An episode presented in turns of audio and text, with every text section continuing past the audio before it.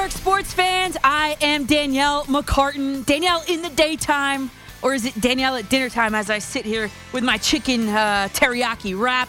We're talking all things with New York sports, right up to the Brooklyn Nets. Coverage begins later tonight on this extra special Super Bowl Saturday.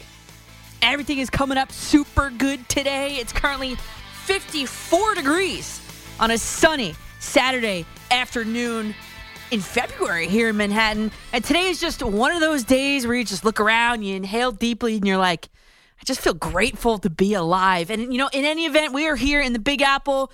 Connor Green and I come to you live from the Carton and Robert studio or the Mike Francesa studio here in Lower Manhattan, whatever you're doing. I appreciate you tuning into my show right now. And you know the number, it's already pre programmed into your phones 877 337 6666. As always, let's load them up with your best, most informed takes only. I just wanna say that I was wrong. I know. Yeah. I was wrong. I want you to know that I was wrong. I'm not wrong often, but but when I am, I mean, so this is my first show following the NBA trade deadline, and last week my recommendation was for the Nets to keep Harden and for the Knicks to dump Randle. Well, as the deadline passed, and I gave reasons, well thought out reasons for both of them, but as as the deadline came and went, in the minutes following it, all I can think about is how maybe I wasn't wrong. Maybe these two teams got it wrong. As for the Knicks, first, I mean, the Knicks did nothing. They literally did nothing at the 2022 trade deadline. And I wondered if the phones even worked in that building. See, to me, that means that this Knicks team is just going to ride out the rest of the season and come what may. Yet, again, that team is stuck in NBA standing purgatory. I look at this as like a two pronged thing.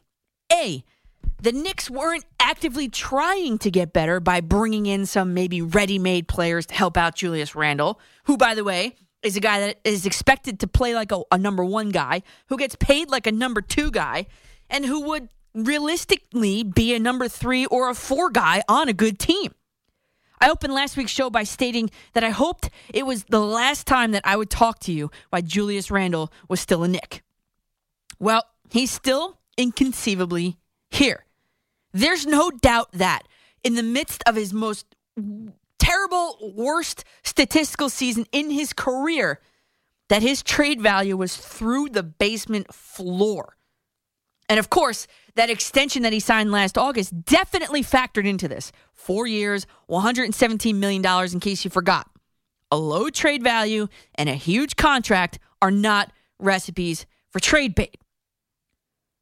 So, Randle is still a Knick. And maybe his stats in the last five games he's played during the month of February could give the Knicks fans some hope that he could rebound and be the player that he was just last year. Because this February, he's off to a pretty good start. He's uh, in February alone, that is, well, 47% field goal percentage, eh, but 27 points per game, 12 rebounds per game. But again, his plus minus is still only a negative 6.4. So, and B, the other reason that the Knicks, currently 12th in the Eastern Conference standings, finds themselves yet again in purgatory is that they weren't actively looking to turn the page to next season and beyond either. To answer the question I posed before, the phone lines were in fact working at the Garden. The Lakers called from LA. What is that area code? 301, I think? 301 area code shows up at the Garden. They wanted to bring Cam Reddish aboard in LA. Leon Rose rejected the offer that allegedly would have sent some draft picks to Knicks for him.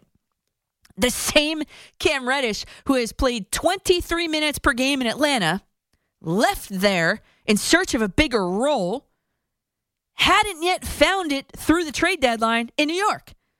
The same Cam Reddish, who through the trade deadline averaged just 10 minutes per game as a Knick.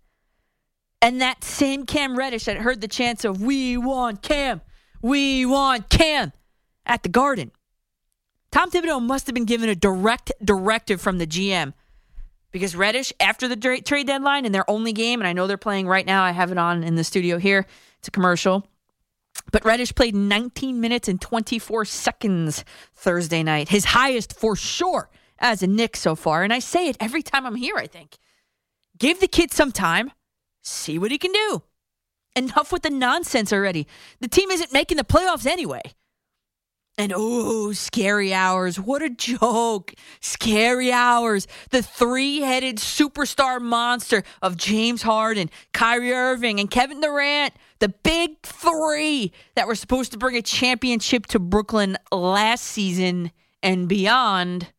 The big three that now looks, well, Hardenless, with Durant on the shelf for at least through the All Star break, and Irving as a part time player scary hours that amounted to just 365 total minutes played together. Wow. But in those minutes that they did play together, the Nets had a 13 and 3 record and a 125.4 offensive rating. Oh, what could have been. And you know what? Why don't you just start writing the screenplay for the 30 for 30 now? I'd call it Nightmare Minutes not scary hours, nightmare minutes. The 13th month chronicle of how three of the NBA's biggest superstars teamed up in an outer borough, forced the team to mortgage its future, and could not come together to deliver on their promise. Would you watch it? I would. On March 10th, the Nets play in Philadelphia, the last regular season matchup between the two teams. So Ben Simmons is going to bear the brunt of that and Nets fans won't be able to voice their displeasure with James Harden, who now has forced his way out of two teams in a little over one calendar year. And would you believe it? The Nets they they might not even make the playoffs. So Nets fans might not even be able to get the chance to voice their disdain at Harden then. Because as it stands right now, the Nets they're sitting at 8th in the Eastern Conference. They're only four spots higher than the Knicks, and I know all the teams are real close there. But if the season ended today, which is my favorite cliche in the world, the Nets would have to play a, a play-in game, and there's no guarantees there. The Nets are riding an embarrassing 10-game losing streak, having won only two of their last 13 games. Ultimately, the question is will the Nets be better off without James Harden? Well, That'll remain to be seen. Ben Simmons has not played in a single NBA game this entire season. His last game was a playoff loss to the Hawks on June 20th. And I asked Siri earlier today, that was a full 237 days ago. We talk often here about being in shape versus being in game shape as being two entirely different things. And the best example of this that I have experienced in my life is okay, I was in high school, which was not that long ago. I was in high school. I was probably in the best shape of my life. I played volleyball in the fall, but every season when basketball tryouts happened on Thanksgiving weekend, oof, I mean, I mean, look out. Although I was in great like regular shape, even coming off a full volleyball season, basketball shape was something else. I mean, legs so sore that, that walking up and down stairs was excruciating. I mean, I think even my hands would hurt me. Like your palms, like where you would catch a ball right there. That would hurt me. And obviously, I didn't play at the NBA level or anything close to it, but I can't imagine how a guy who has not played in a professional basketball game in almost a year would feel if that's the way I feel felt trying out for high school basketball every year. So, what would a ramp up look like for Ben Simmons? How long would it take? Would Simmons even be able to play in time for this season? Uh, we can't answer those questions. As much as we want to, we can't. He's not a shooter, but he's an okay defender, and Lord knows that, that the Nets need all the help they can get on defense. And he's also, is a quote, eager to play here. Something Harden wasn't at the end. So that's got to count for something, right? And then there's Andre Drummond, the big guy that the Nets have needed for such a long time, ever since Jarrett Allen was shipped out. But will his six points per game 14 minutes per game and eight rebounds per game so far this season be enough? I don't know about that. And then finally, there's Seth Curry, who is a very good shooter, especially behind the arc. And when you look at the NBA's all time three point percentage leaders, all time, you're going to find Joe Harris is named third, 44% clip. And Seth Curry is tied for fourth with the Nets legend, you know him well, Petrovic, at a, at a 44% clip. So that's got a good shooter back. And now, speaking of Joe Harris, sidelined since November 14th, had surgery on the 29th, and it was only supposed to be out four to eight weeks. And then there was a setback. And now there's a real chance and a real fear that he might not play again this season.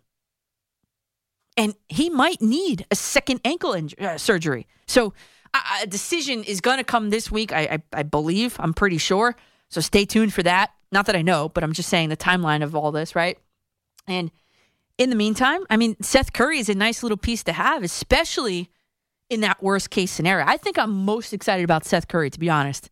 Oh, and the Nets also got two first round picks, an area which they were devoid of since acquiring James Harden to begin with. And then Kevin Durant, when asked about the trade, said, Everyone got what they wanted. That was a quote. So does that mean that the Nets will have a video tribute for James Harden when he returns to the Barclays Center? Here's a question to consider from another perspective. After all that we just talked about, and after what, or I guess before what we're going to talk about, could you blame James Harden for wanting out of this situation where, you know, it, it wasn't what he signed up for? Where I'm asking is the pressure on, on Kyrie Irving where are the questions wondering why Harden was the one that was forced out of the situation? They say three's a crowd, right? There's a story that just came out. I don't know if it was today or yesterday that said that um, Harden, quote, looked at Kyrie like he had three heads, end quote, when Irving started burning sage in the Nets locker room in Cleveland. When asked about the trade, Irving said, I can't really say that you feel that in the locker room, so to say, but we get hints. Yeah, hints that Harden was disgruntled by being the Nets' number one because mostly Irving was so just dug in about not wanting to get vaccinated, playing part time, and still getting paid pretty handsomely. Honestly, I'd be pretty pissed too. So maybe, maybe, maybe consider it this way that Harden didn't quit in Brooklyn. Maybe he just quit the situation in Brooklyn that he did not sign up for when he arrived, which was supposed to be playing alongside a perfectly content, a part time superstar player that then was exacerbated by the fact that he had to shoulder the load of the team, increasingly more dependent upon him with the long term injuries to Joe Harris and Kevin Durant. Maybe, just maybe, consider it from that perspective.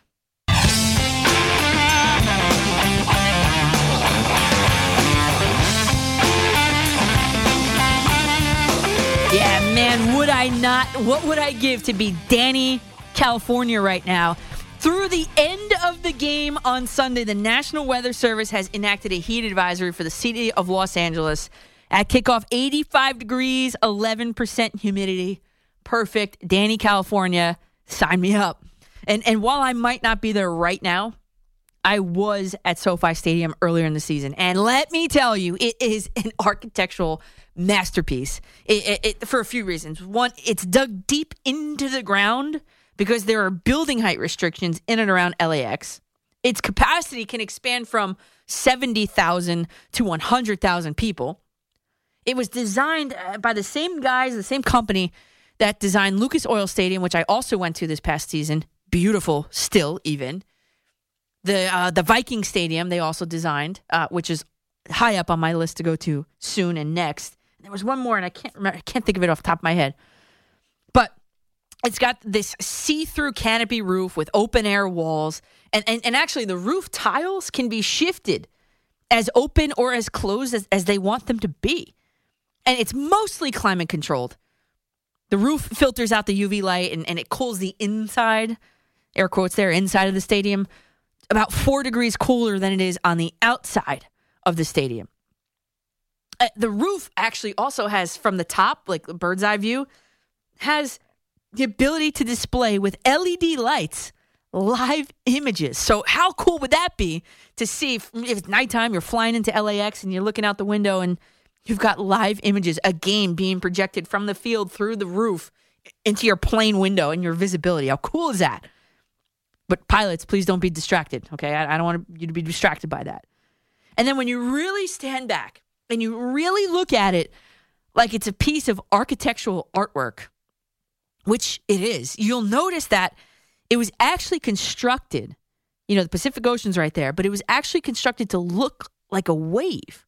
And it really does. Like, look at the pictures of it for like from multiple vantage points, including inside the stadium, in the escalators. It looks like the curvature of an ocean wave. Just an actual uh, amazing stadium. And, and when we were there, we were all talking to each other and wondering how we all, as Giants and Jets fans, ended up with such a great dump that is MetLife Stadium.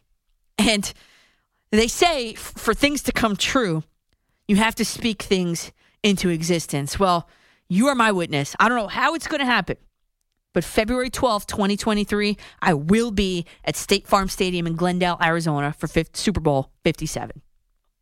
And thinking about the big game, you know, the Rams are 7 and 3 at home this season, including the playoffs, and the Bengals are 7 and 3 on the road this season, including the playoffs. Sounds like an unstoppable force, immovable object kind of thing to me, no? And oh, yeah, as you might already know, it's the underdog Cinderella story Bengals in their black jerseys and white pants taking on the home team, glitz and glam, Los Angeles Rams. They'll be playing in their white jerseys and yellow pants. And based solely on the uniforms, I'm picking the Bengals. I like the color combination, the look, way better than the Rams. And as far as the game analysis and prediction, well, I'm not giving it up just yet. You're going to have to stay locked into the show tonight. And by the way, a little nugget for you betters out there. Of the 55 iterations of the Super Bowl, the team that has worn white jerseys has won the big game 35 times. So if you're superstitious or even a little stitious, out of all of the Super Bowls ever played, the team wearing white jerseys has hoisted the Lombardi trophy 64% of the time. So it's the showdown between Joe Burrow and Ja'Marr Chase and, and Matthew Stafford and Cooper Kupp. And, and whenever you say Cooper Kupp, it makes me think of like, I don't know why, makes me think of um the game Mario Kart. He sounds like a character in Mario Kart. Cooper Kupp, Cooper Kupp. Anyway, don't forget the guy that that we know well around here, Odell Beckham Jr. He is literally on baby watch like right now. Like his girlfriend is due any minute, and that's no exaggeration. He's going to play, right? The Bengals in their third trips to their to, to the Super Bowl, they're looking for their first win. And and the last time they were there was when our very own Boomer Esiason was their quarterback, who by the way, I'm wearing his number 7 Jets jersey right now. And no need to flippantly toss this one or anyone for that matter aside. And then you've got the Rams in their fifth trip to the Super Bowl, looking for their second win. And believe it or not, this is the lowest seeded Super Bowl on record. Both the Rams and the Bengals were the four seed. And you know the Madden video game franchise? It's just so lifelike in its roster construction, player ratings, the whole thing. It's really amazing. Anyway, they ran the official Super Bowl iteration of the game. And Madden 2022 predicted a Bengals win over the Rams 24 21 with Joe Burrow winning MVP. I don't have those two numbers, uh, those numbers in the pools that I'm in. I'm in two, technically, sort of kind of three pools. One of them's free. So it's the Rocket Mortgage one. I'm in that one, right? $50,000. Why not? But it's just a video game, right? Well, Madden had predicted the, the Super Bowl, the video game Madden had predicted the, the winner of the Super Bowl accurately in 13 of the past 18 years, which is a 72% clip. It even nailed the exact score in Super Bowl 49. So just saying. And as I look to my right at the, as, at the the, uh, the TV in the studio, the Knicks are down nine nothing to the Trailblazers right now. That's not the start you're looking for. And the MLB owners meeting happened today, and uh, it didn't go well, so it seems. But I'm not there. But accounts on Twitter saying that the meeting lasted for an hour or less than an hour.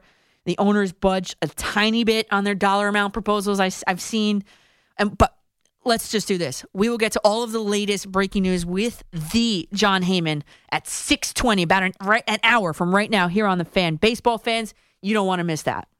And hey, speaking of baseball slash softball, Craig tweeted on Thursday about a big WFAN charity softball game happening in May. Team Boomer and Gio versus Team Carton and Roberts. Well, based on my performance in our exhibition softball game last summer, and they know, they know, I'm here as a free agent, just wondering whose team I'm on. So, how do we hammer out a deal here? I'm uh, I'm playing. I'm playing. Oh, I'm playing all right. And I wonder which team will want me. Oh, and one more thing before we head to break. I- I'm headed out to a game this week. Tuesday night, I'll be at the Devils Tampa Bay Lightning game at the Rock. I didn't have to grovel for any tickets. My cousin got them. He's taken four of us. So if you want to stop by and say hey, we'll be sitting in section 19, center ice, and I'll have on a red Martin Brodeur jersey, number 30. That was sent to me by Sam at the Devils. Thank you, Sam. I appreciate it very much. Can't wait to rock it. Can't wait to wear it. And you guys that might be there, feel free to say hey, but don't get crazy out there.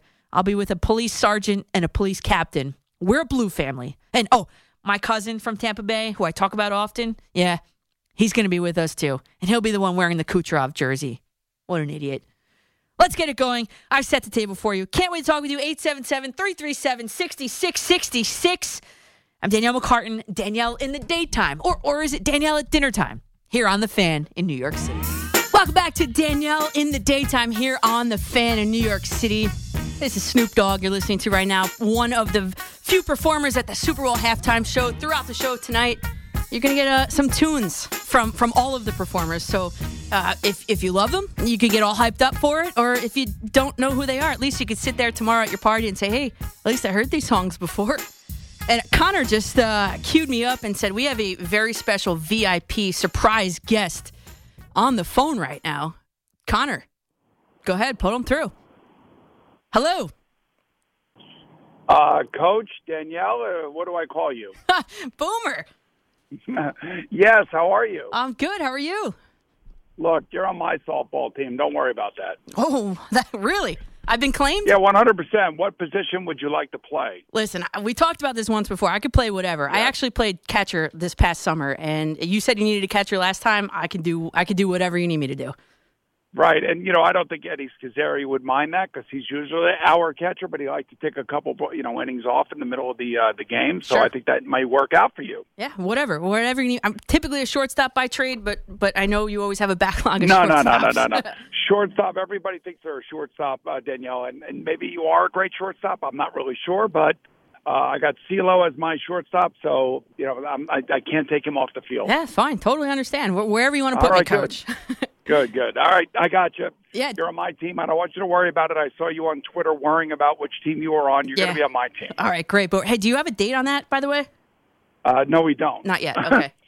No, All right. we do not. And, uh, you know, anything that has something to do with Craig Carton, we're not really sure what he's talking about. Until it happens, right? exactly. You know, it takes a while for him to figure things out, and then I have to get involved and clean it up, and, and then we'll have to make it. Uh, hopefully, it's going to be in May on a Sunday, but I, I'm hoping that it's not Mother's Day because if it's Mother's Day, that's not happening. Well, let me. Th- I'm looking at my calendar. My my birthday's May 17th. That's uh, that's a Tuesday though, so we're we're good. We're clear.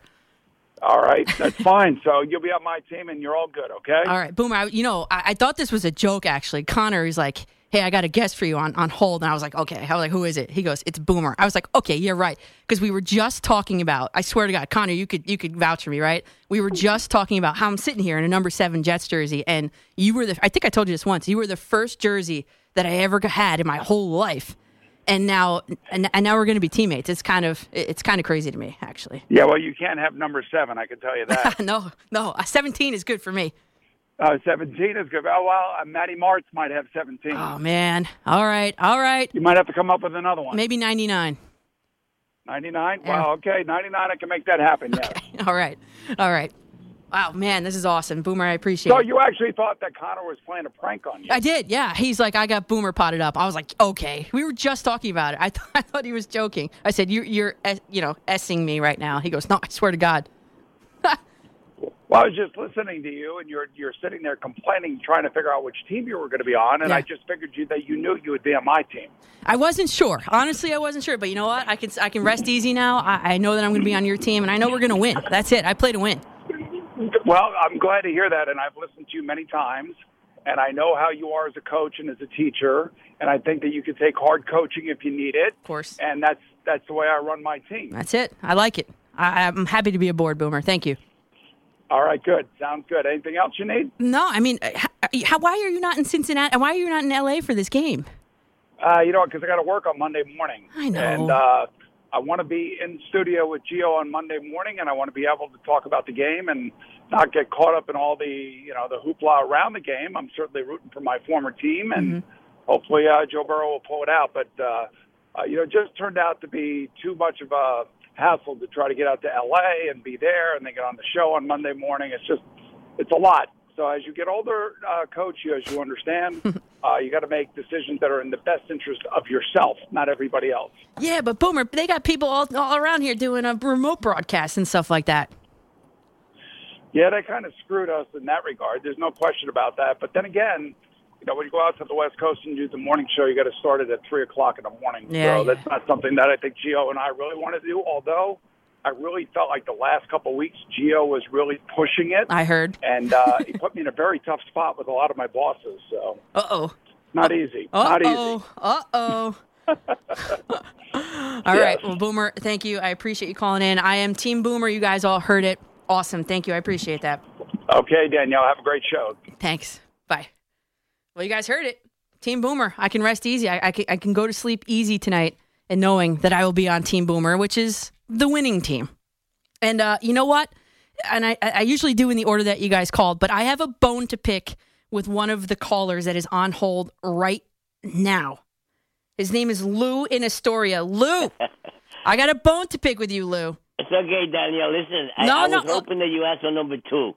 Oh, yeah, You know Boomer. Can we switch When that Boomer to two? up, yeah, can I told switch you was going to ask for number two. Yeah, or, or maybe eight for Yogi Berra. I, I- maybe I go back to the drawing board on that. Yeah, but but, but but you know, Jeter's the favorite player, and that's why you got a bone to take with me. I know that you're going to be saying what. That yeah, I know. Uh, listen, Lou. I was just kidding, trying to take No, you. You know. so for that- those of you who are not on Twitter, Lou from Astoria tweeted me when I tweeted back to Boomer and Cra- Craig asking which team I was on. Lou says, and this is a quote: "You hit like Jeter, you exit velocity off the bat is not fast enough. Plus, they put the shift on." Automatic out, different game today. Sorry, coach. Lou, I got to tell you, the, the phrase automatic out and my name have never been used in the same sentence in my life. But this is why I, I really wish I can go there and see you play. I hope that you do. You know what I'm saying? Because I'm not saying because you're a girl, but I think that a Jeter, they would have put a shift on him.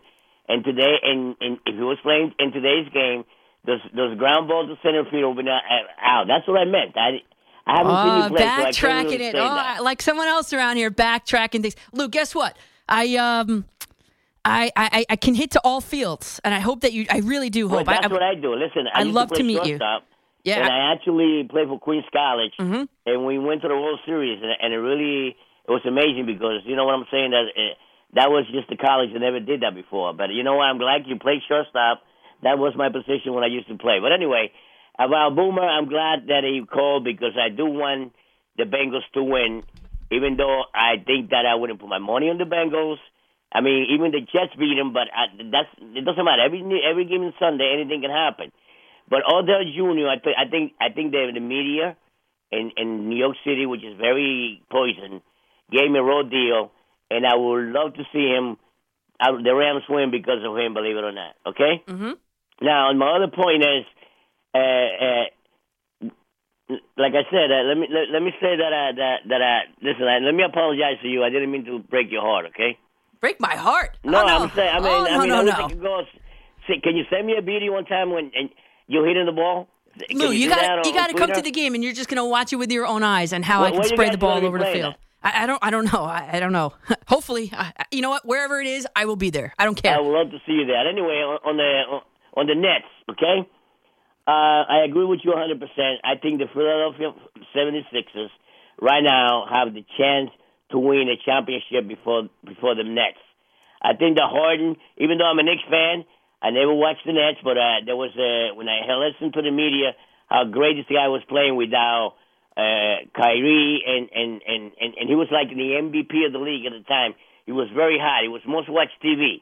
Okay, mm-hmm. but you know what? When Kyrie is the problem in that team, and now you got Simmons, another cancer. Yeah, I think that's going to be a problem. Believe it or not, and you know what? KD is a, is a hell of a player, but you know it's so much that Harden can take. They never played together so many games because one or the other, especially Kyrie, had those these little problems, family wise or whatever it, whatever it took. And now with the vaccine, I would have been sick and tired of this guy. Let me tell you, I can't stand him. And quickly on the baseball thing, uh, listen, what I would do if I was the owner, okay, I will put two things on the table. You can make money from the beginning of, of, of your career if you're good enough. You can go on arbitration. I will not hold you back from free agency. But if I give you a 10 year contract and you have an opt out, I'm going to have one too. That's the way I look at it. It would never yeah. happen. But you know what? That's the way I look at it. If if I give you 10 years and you're not producing to me, you know, when you have your opt out well, that I gave you in that contract, I would like to have mine too. You take care and listen there. Like I said, let me know where you're going to be at. Maybe I'll make it. Is that okay? Yeah, Lou, I would be happy to meet you. Yes. Thank you so much. All right, Lou. Keep- oh, sorry. Sorry. I thought that was the end of it, Lou. I'm very sorry. Really, seriously, I'm sorry. Um, but uh, yeah, th- that it didn't break my heart. Please believe me, it didn't break my heart. It just motivated me even more to have someone tell me that I was an automatic out. Never in my life. I read that at lunch to the to the teachers in in the lunchroom with me. Never in my life, I said, have I ever. I stood up passionate speech and said, Never in my life have I ever been called an automatic out, and it won't start in this charity softball game. Believe you me. In fact, now that I know which team I've been picked up by, Team Boomer that is, I might head to the batting cages this week to get it going. And hey, Team Carton, Team Evan, you guys missed out. You know what I could do. You watched it. You watched it firsthand last summer. It's all right. It's all right. Hey, are you having a Super Bowl party or or maybe you going to one? Maybe if you're just watching at home, what is the one must have Super Bowl food that you absolutely need to have tomorrow? That and more coming up next on this Super Bowl Saturday here on the Fan. Please stand up. Please stand up. Please stand up. This is Eminem, one of the most classic songs you ever Eminem ever came out with. And I remember this when he performed on the uh, MTV VMAs, and hey, I don't know if there's this. Uh, okay, good. You got you got the the uh, the edited version there. So the real Slim Shady. I remember he was uh, at the VMAs, and he was across the street uh, from Rockefeller Center. Um, from Radio City, and he crossed the street, and they're all M and M's dressed like him, like the white shirt and the blue jeans. And crossed the street right in. Oh, it's cool. I, you know, I am very. I love Eminem. Uh, he, do you know, Eminem is the only guy that I know of that has rapped and rhymed with the word orange. Like, and he explained it. He, the guy's a lyrical genius, whether you like him or don't. He he rhymed syringe with orange, and he said you can rhyme anything as long as you change the different inflection. So I think that's pretty cool. But hey, everybody, it is Super Bowl Saturday. Throughout the show, the rejoin musics are all going to be by the, the the the performers of the Pepsi halftime show. You heard Snoop Dogg first. That was just Eminem. And um, you know, as a football fan, this is one of my favorite weekends of the entire year. Like I've always, always hosted a Super Bowl party. Not last year, but when I was a, a freshman in college, the tradition kind of started. And uh, you know, ever since then, except for last year, I've I've uh, I've hosted a party. So this year it's going to be small, eight people, and and not even all there at the same time. Some coming, some going, all vaccinated, most boosted, if not all. So for those concerned, I know there's always a few replies on Twitter. Don't be concerned.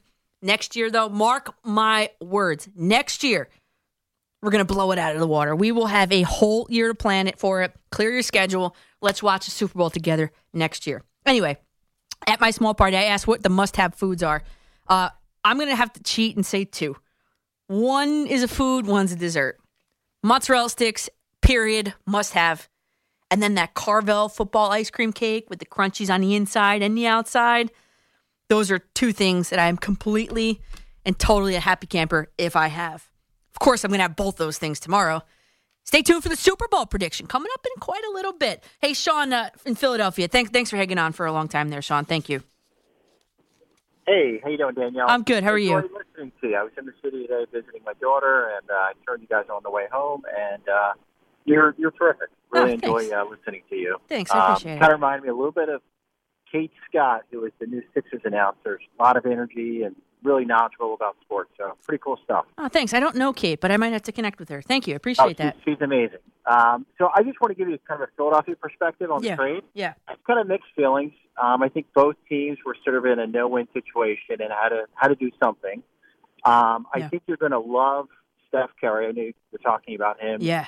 He's Seth- unbelievable Seth Curry. shooter. Seth Curry. I Seth, right? Yeah. part of it. Yeah, not Steph. Seth. Yeah. Seth is uh, totally underrated. Not great defensively. He got kind of lit up a little bit against Atlanta last year in the playoffs, but really good. He's probably going to give you at least 15 to 20 a game. Um, really open up things.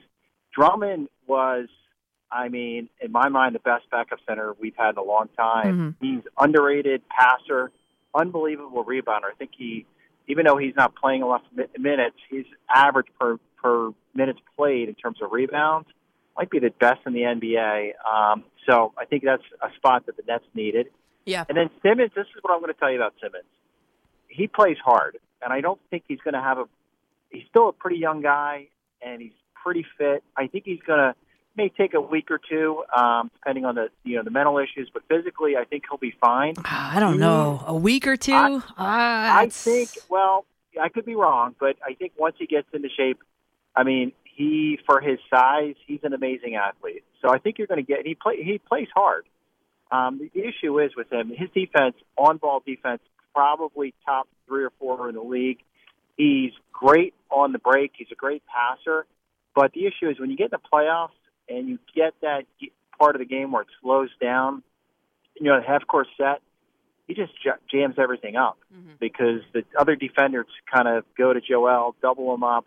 And if you look at his production in terms of points in the fourth quarter, the last couple of years in the playoffs, it, it's almost nothing. And I think for him, the turning point last year for us was he was probably about a 60% foul shooter, which isn't great, Right. but he started struggling at the line. And what happened is he didn't want to drive to the basket anymore. And he was afraid to, to even get fouled because he knew he was going to miss the foul shot. Right. Right. So Right. I think, you know, I which, which, the- Sean, that, that's a skill, and, and thanks for the call there, Sean. That's a skill that can be improved upon, even at the NBA level. Because you know what, Knicks fans around here know it well. Uh, R.J. Barrett was an atrocious foul shooter, terrible when he first came up, when he first started. Uh, what? How many years ago?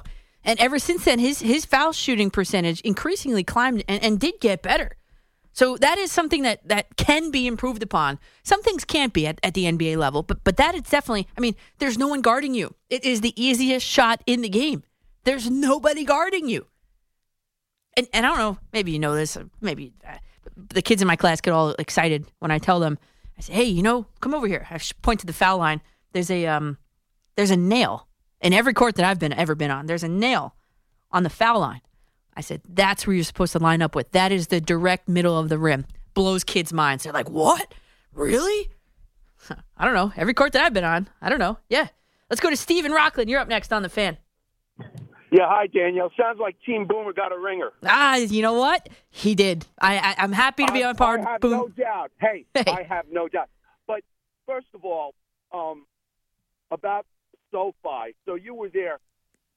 It was just one of these coincidences, and I don't even know if it was National Geographic or one of the Discovery Channel, you know, uh, affiliates. But I watched a two-hour with commercials. I watched a two-hour documentary about the construction of SoFi Stadium. Did you? What, what else did you learn that I haven't said yet? What else It did you was- learn? Oh my God! It was, it was, it was incredibly fascinating, you know. And I have a, I have a a, a background in construction and climbing very tall mountains, you Mm-hmm. know, being in the kill zone.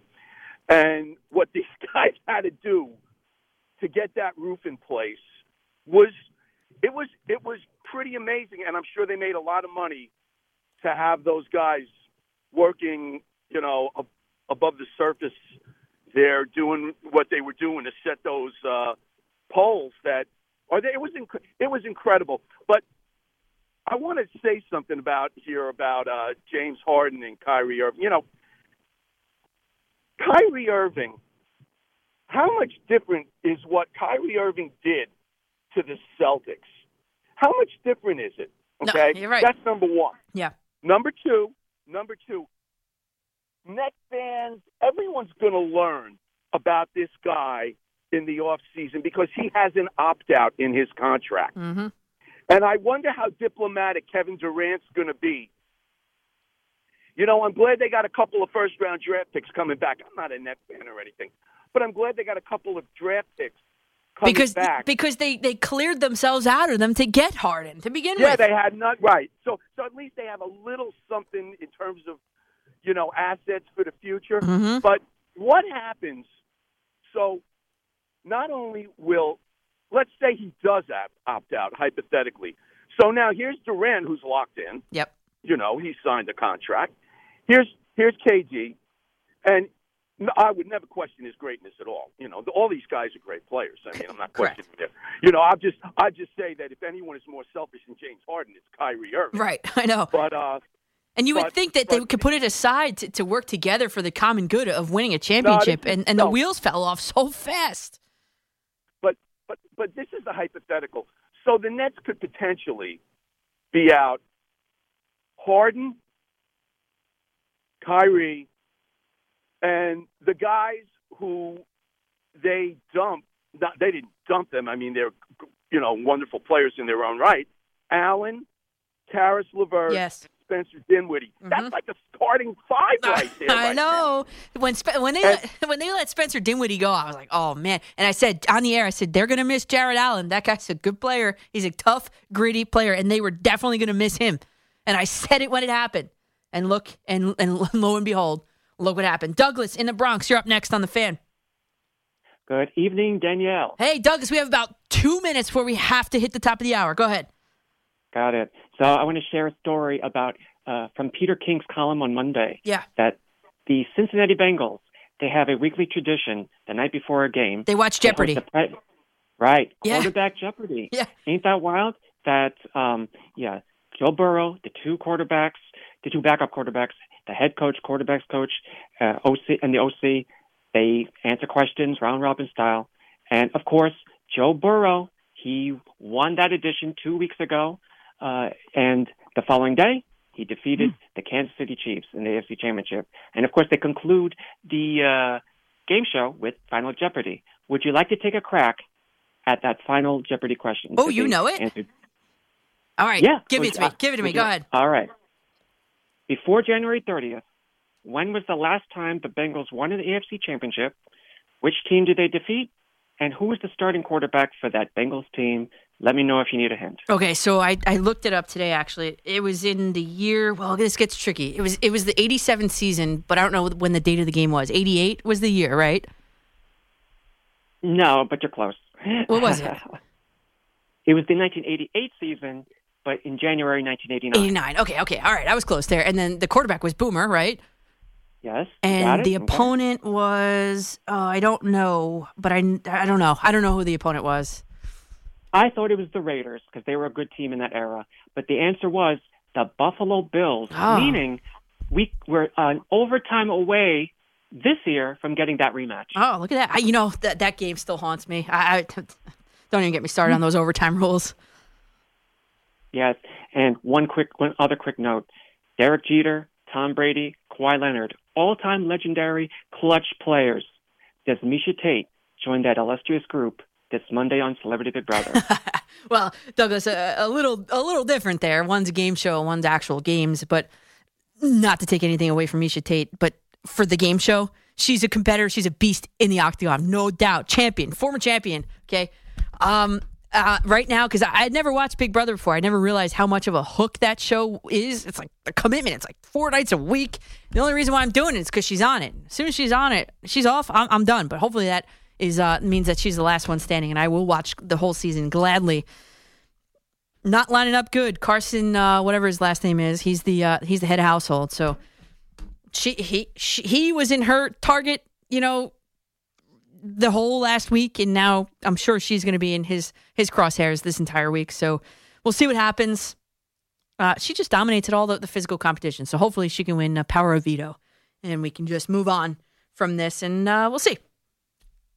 Well, anyway, it's uh, Erica with an update, and uh, we got a quick break, an Erica update, and uh, and and back to the sports talk here. And, and Jon Heyman, by the way, he's with us at six twenty to break down all of the things that you need to know about the MLB play, uh, Players Association and the owners meeting. Call the fan at 877 337 6666. Powered by Superbook. Better odds and favorable prices.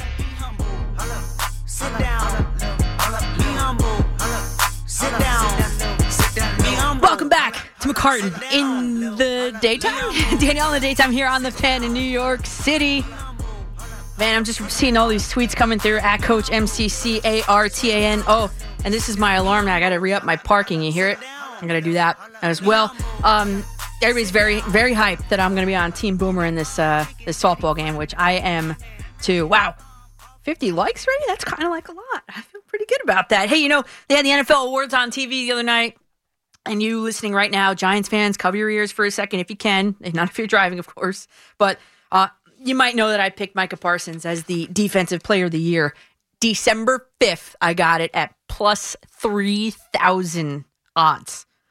And I was rooting for him. I really was. I really was. I was rooting, not really for him, but rooting for me to win money. How's that sound, Giants fans? But I really thought he had a really good chance to win it.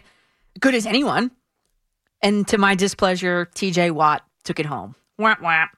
Parsons won Defensive Rookie of the Year. Rookie. Rookie of the Year. Come on, whatever. And I could have sworn that I put a bet on Mike Vrabel to win Coach of the Year, but ultimately, I guess it just never went through.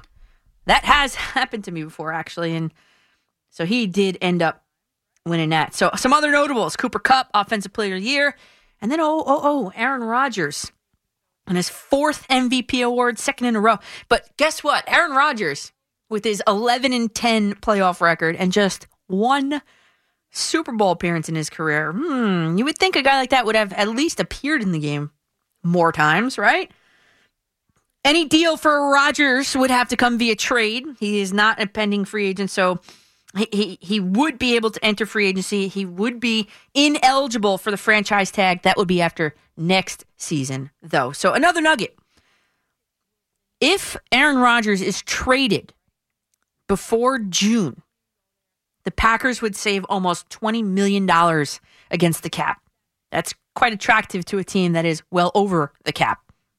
So, are either of our teams in play for him? Well, I think if you were a sane football fan, you'd happily sit Wilson or Jones behind a future Hall of Famer and Rodgers, right? It's not happening. Don't even go there. Rodgers basically said outright in that final press conference that he said, "I don't want to be part of a rebuild if I'm going to keep playing." That's that's a direct quote. So forget about it, New York football fans. All you can hope now is that he does not end up in the NFC or the AFC East. Connor and Belmar, you're up on the fan. Danielle, how are you doing tonight, darling? I'm good. How are you, Connor? So look, we have this guy. His name is Brian Daboll. We have this guy. His name is Don Wink Martindale. The question I'm asking to you, Danielle, and I'm going to ask you a two two part question here: Mm-hmm. Is Daniel Jones primed for an MVP season? And this is why I think he is. Who has a better body, Daniel Jones or Josh Allen? Thanks, Danielle.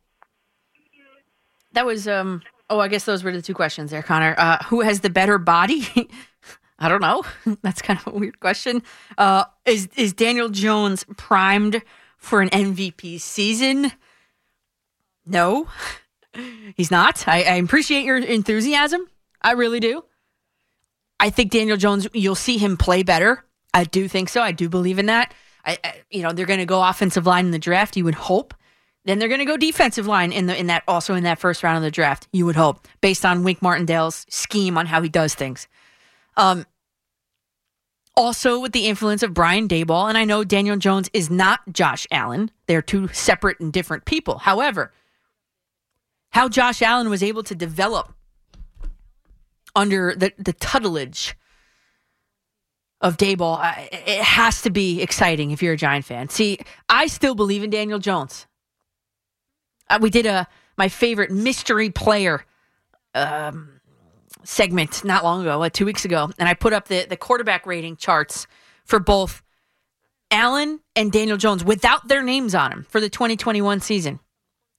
Yeah, guess what happened? It was a blind vote, blind poll.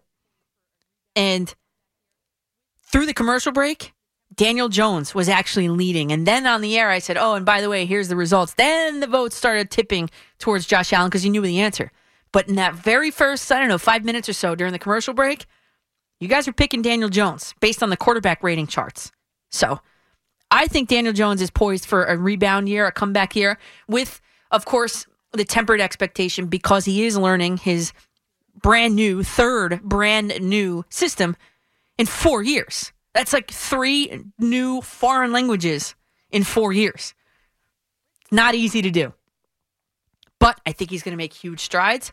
And, I still do believe in him. And I, and I believe that the Giants still do because they wouldn't have not have gotten a guy, an offensive guy, and in particular a Brian Daboll, if they did not believe in Daniel Jones either. Or two, I guess. But MVP season? No. Richard in Manhattan, you're up on the fan. Danielle, I went to, I was in uh, kindergarten 62 years ago. I remember every teacher that I had from kindergarten to sixth grade. Wow. Oh, yeah. What a feat. Yeah. I, I went to an elementary school right near the old uh, WFAN headquarters on, uh, school is, still there on 34th, 34th Avenue and 32nd Street, PS 166. Shout it out. Oh, yeah. I remembered every teacher. That's how strong an impression they made on me. That's awesome. I was there when Kennedy was killed, and we had to march home from school. We left at two in the afternoon. I'll never forget that. And to tell you how life was different then, I lived three, four blocks away. I went home by myself. Just walked home. Eight and a half years old. Sixty-three from uh, the school. PS One. They let us out early on a Friday afternoon because uh, there, there was the only time, and I was in public school for till high school, till after my high school senior year in New York City. The only time I ever saw a TV in the classroom. The only time ever was when Kennedy was shot. Wow. Walter Cronkite came on the air in 1963, November 22nd. Uh, the Nets. We would see if you look at history, if you look at what happens around us, this is all easy to figure out. Do you know that Mike D'Antoni coached Steve Nash? They are best friends. Mm-hmm. They are very close. Mm-hmm. Steve Nash picked Mike D'Antoni as an assistant coach this year, right? To be his bench coach. Do you remember that? Yes. Do you know that not only did D'Antoni walk out, mm-hmm. he rejected his salary. He just walked out. He said he couldn't put up with this. This is when the good, the things were going good with the Nets. This is when they had all three guys healthy up until the third, fourth week of the season. Yeah. That's how bad D'Antoni wanted to get away from the cancer. This is a guy who played basketball overseas, started in the NBA. I remembered him as a player in the early mid '70s when he played with the uh, Kansas City Omaha Kings. I remembered that, and he went over to Europe. Played. He wanted to stay with Nash, help him along, and the toxic atmosphere must have been so bad there. But you know, Kyrie We should know what kind of guy this is. He's got to be the only player in the world that didn't want to play with LeBron James. I mean, if it was all about winning championships, why would you ever leave? You know? Yeah, if it was all about winning championships, there, Richard, why would he n- not show up to the bubble? Why? Why would he? Why would he go to a birthday party uh, for whoever and have to sit due to COVID protocols? Why would he? Why would he? I, I, I've been, I guess, um, how do I say it? I, I've been on to him. I don't want to say it like that, but I've been questioning the guy's willingness and, and want and desire to play the, the sport of basketball openly for since since that time, probably. And why is that not being talked about? Why is James Harden the one that had to be forced out of that situation and not Kyrie Irving? And man, oh man, these guys playing GM. Kevin Durant playing GM there in, in, in, in Brooklyn. I hate when these guys do that. You got to run everything by Kevin Durant first. No, you do what's best for the team. Kevin Durant isn't looking out for the long term benefit of this team, but the owners are, the general managers are. I can't stand that. Everything's got to funnel through the superstar player. Stop with that. There's too much player power in the NBA.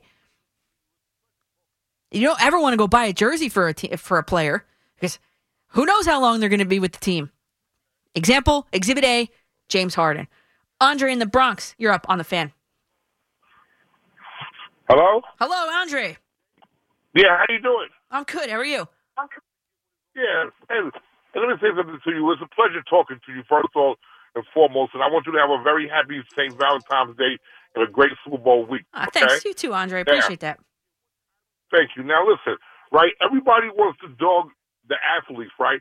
But check this out. James Harden came here in good faith. He wanted to get with his old buddy. Kyrie Irving put the thing together. Then all of a sudden, the guy doesn't want to get vaccinated. Kevin Durant gets hurt. And James Harden sees that without Kevin Durant, I don't care what Kyrie does, they're not going to win. And I also think that Kevin Durant injury is a lot serious than what they're letting on to be. I'm with so you. you. can't blame, you know, like you can't blame James Harden for wanting to jump Jump ship. situation. That's right. I said that in the open. Yeah, but- right. Yeah, you can't. You know, you can't really blame him because listen, the dude is almost at the end of his deal. Now he's going to get a very good contract, and I don't think he's winning anything in Philadelphia because Joel Embiid, in my opinion, is the league MVP, but in the playoffs he's soft. Okay, so I don't see him getting all of a sudden ferocious against Milwaukee, who will probably be the matchup. Right? I don't see him, you know, all of a sudden being the best big man in the game Yeah. when it really counts.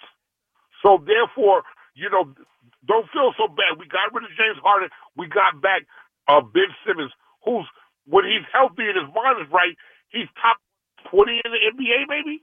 So you know, it works out for both teams. But don't be so quick to dog Harden because if you want to dog somebody, put it on Kyrie Irving. Man. That's what I'm Let saying. Him wear that because Yeah. yeah, because the reason why New York City is back open, we're the best city in the world. You know why we're back open? Because 75% of the people have at least one shot. So you really tell me this guy can't get at least one vaccination? Hmm. Come on, please. Hmm. He's a diva. He's a cancer. He wanted to start his own league. Remember, he said, "Oh, he wanted the best players to go against the NBA to start their own league." That's that same cancer, right? Who said that he didn't want to play with LeBron James, like the other caller said. Believe me, Kyrie Irving, all his talent, believe me, the Nets will serve fast if he opts out.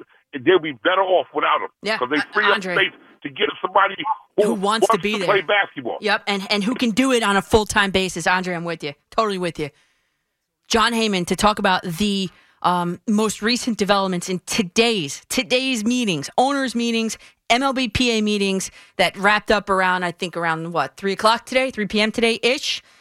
Yeah, Jon Heyman will be with us here next on the Fan in New York City. The fan is on your smart speaker. To listen to the home of New York sports, just say, Hey Siri, play WFAN.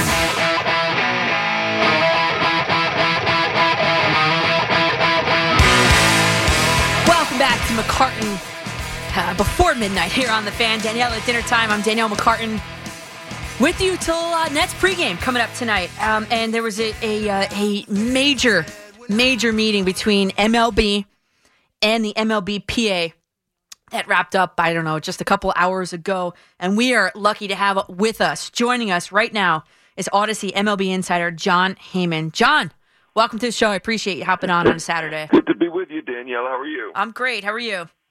I'm good. All right, so John, I'm- I'm just kind of let you going to let you run with this. What is the biggest takeaway from today's meeting between the owners and the and the players association? Well, I, you know, I don't think the owners expected this to lead to a quick deal. They just wanted to uh, get it going, get the talks moving, and you know, they compromised a little bit. Obviously, they're going to need to do more compromising. There is more flexibility for the owners. They're going to do better than this, but uh, you know, we haven't seen anybody make that really bold move yet. I mean, I think this could lead to another move by the players, or should.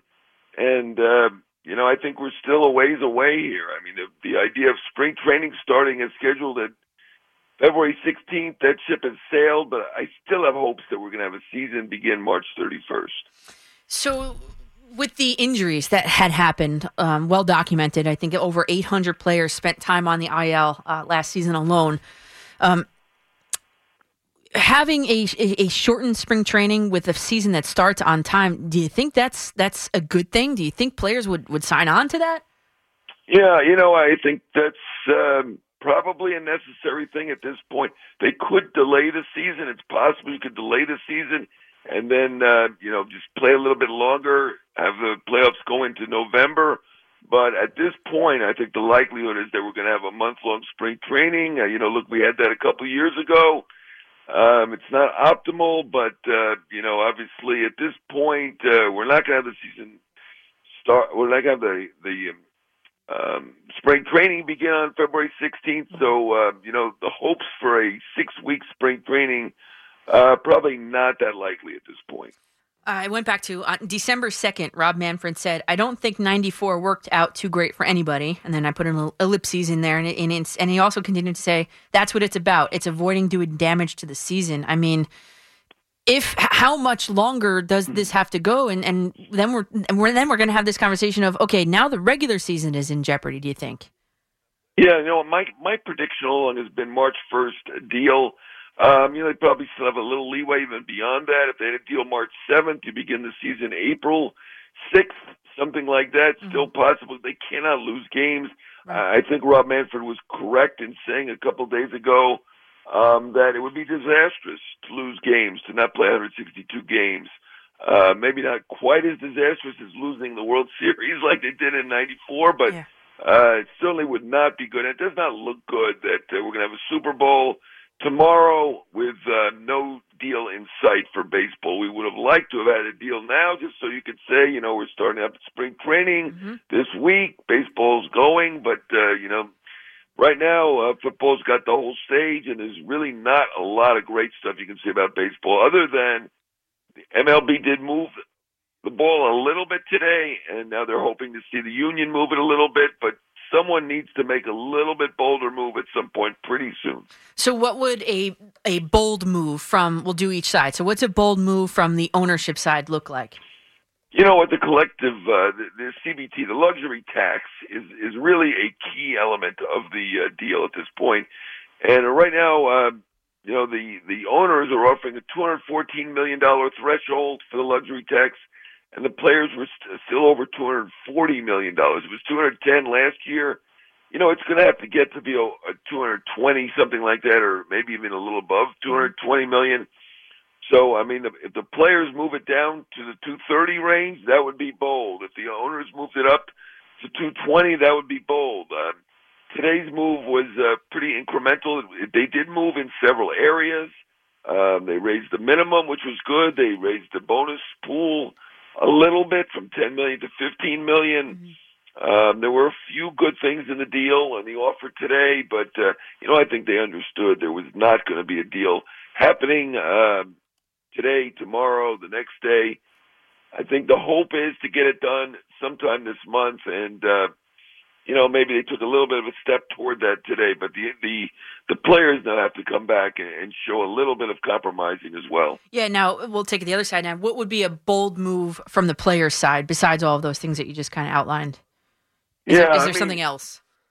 Yeah, I mean, well, first of all, I think the players probably need to get off of the uh, revenue sharing. Right now, they're saying that the uh, Yankees, the big market teams, um, should share 30 million less in revenue. You know, to me, that's kind of an owner's decision how much they want to share among each other, and leave that part alone. If they did that, that would be a nice olive branch. Originally, they were at 100 million. They wanted the Yankees and the Dodgers and those teams to spend, to share 100 million less. They did lower it to 30 million, but to me, that's kind of a the owners should be the owner's decision. If the players took that off the table, and the owners have said all along that this is non-negotiable, so I think if the players took that off, part off the table, that would be a bold move by them and uh, very welcome for the owners. So when I was on last week, and, and correct me if I'm wrong, but I, I believe that in, in terms of that bonus pool, and, and for those of you guys just tuning in now, the bonus pool is basically a set sort of bank account, set pot, set aside for the, the players that win, like you know NL Cy Young Award. It's the pre-arbitration players that win Cy Youngs and MVPs or whatever. So correct me if I'm wrong, Jon. And we're talking with Jon Heyman here on the fan. Um, the Players Association. The original proposal, I think, was 105 million, and now Yes. now they're sitting at 15. I mean, that to me sounds like it's really far off. You're absolutely right. They're still far off in a number of areas. Uh, you know, both sides made a little move, a little baby step move on that Yeah, really. It exactly right. 105 million. The uh, the players won in the bonus pool money for those pre-arb players, those top pre-arb players. Uh, MLB was at 10 million, so they accepted the concept of a bonus pool, which was good. Yes. Was at 10 million. The owner, the players went down from 105 to 100. Yeah, I they saw that. understood that. wasn't much of a move, and now the owners have gone up five million to 15. So we're still eighty-five million dollars apart there. That that's you know, you know, if the owner, if the players came back and lowered it to eighty, you know, that's a move. You know, five million here and there. You know, it, was gonna. be- It's hard to see them getting to where they need to be this month if we're going to go five million a step. Yeah. You know, so I'd like to see the players lower it 20 million or the owners raise it 10 or 15 million. It's good that they've accepted this concept for the players. and It's good that there is a bonus pool. I think ultimately it's going to be closer to the 15 million than to the 100 million, but uh, both sides need to get going in that area. As far as um, service time manipulation, what kind of progress or traction was made today, if any? Yeah, I mean the the the uh, owners offered uh, to uh, uh, beef up the draft picks uh, to compensate teams that really um, you know start players uh, with the uh, team in at the beginning of the season. Obviously, Kris Bryant that's the obvious case. The Cubs waited eight days into the season so that they could delay his free agency by a year. I mean, that's not good. It was within the rules, but not good for anyone. They've got to prevent that. And uh, the owners did offer to raise the draft pick compensation for teams that don't do that now. So uh, they did do something. It's hard to envision exactly how much that helps unless you really understand it. You probably have to be Dan Halem or Bruce Meyer to really get that. But uh, you know, they did make a step toward getting rid of that service time manip- manipulation, and they do need to get rid of the service time manipulation. That that's really not good for anybody. That that's not the way the game should work. Right. You know, if you're ready to play, then you should be brought up and, and ready to play. And that's it, period. Right, absolutely. I mean, Kris Bryant, I was in spring training with the Cubs for a few days that spring, and he was clearly the best player on the team at that. And uh, you know, I mean, within the within the rules to not bring him up, and then of course they have to pretend it's because he was got to go back and work on his defense. Is obvious he had eight or nine home runs. He didn't need to work on his offense. You know, the defense was probably major league average at that point, but you know they had to say something, and you know that, that that's not good for anybody to make up a story after and, and uh, if you send a guy down who is obviously very good. Now he ended up winning Rookie of the Year anyway without those eight games. They ended up making the playoffs, but uh, you know that that was not good for anybody. Joining us now is uh, Audacy MLB insider Jon Heyman. Uh, the duration of this meeting, Jon, has been talked about a lot. Uh, only about an hour, less than an hour. Is that true? yeah, you know, I, I don't mind that. That that doesn't bother me. I I'd like to see a shorter duration between meetings. You know, we had a 42 day respite there before uh, from Dallas until the next offer came. That that to me is not good.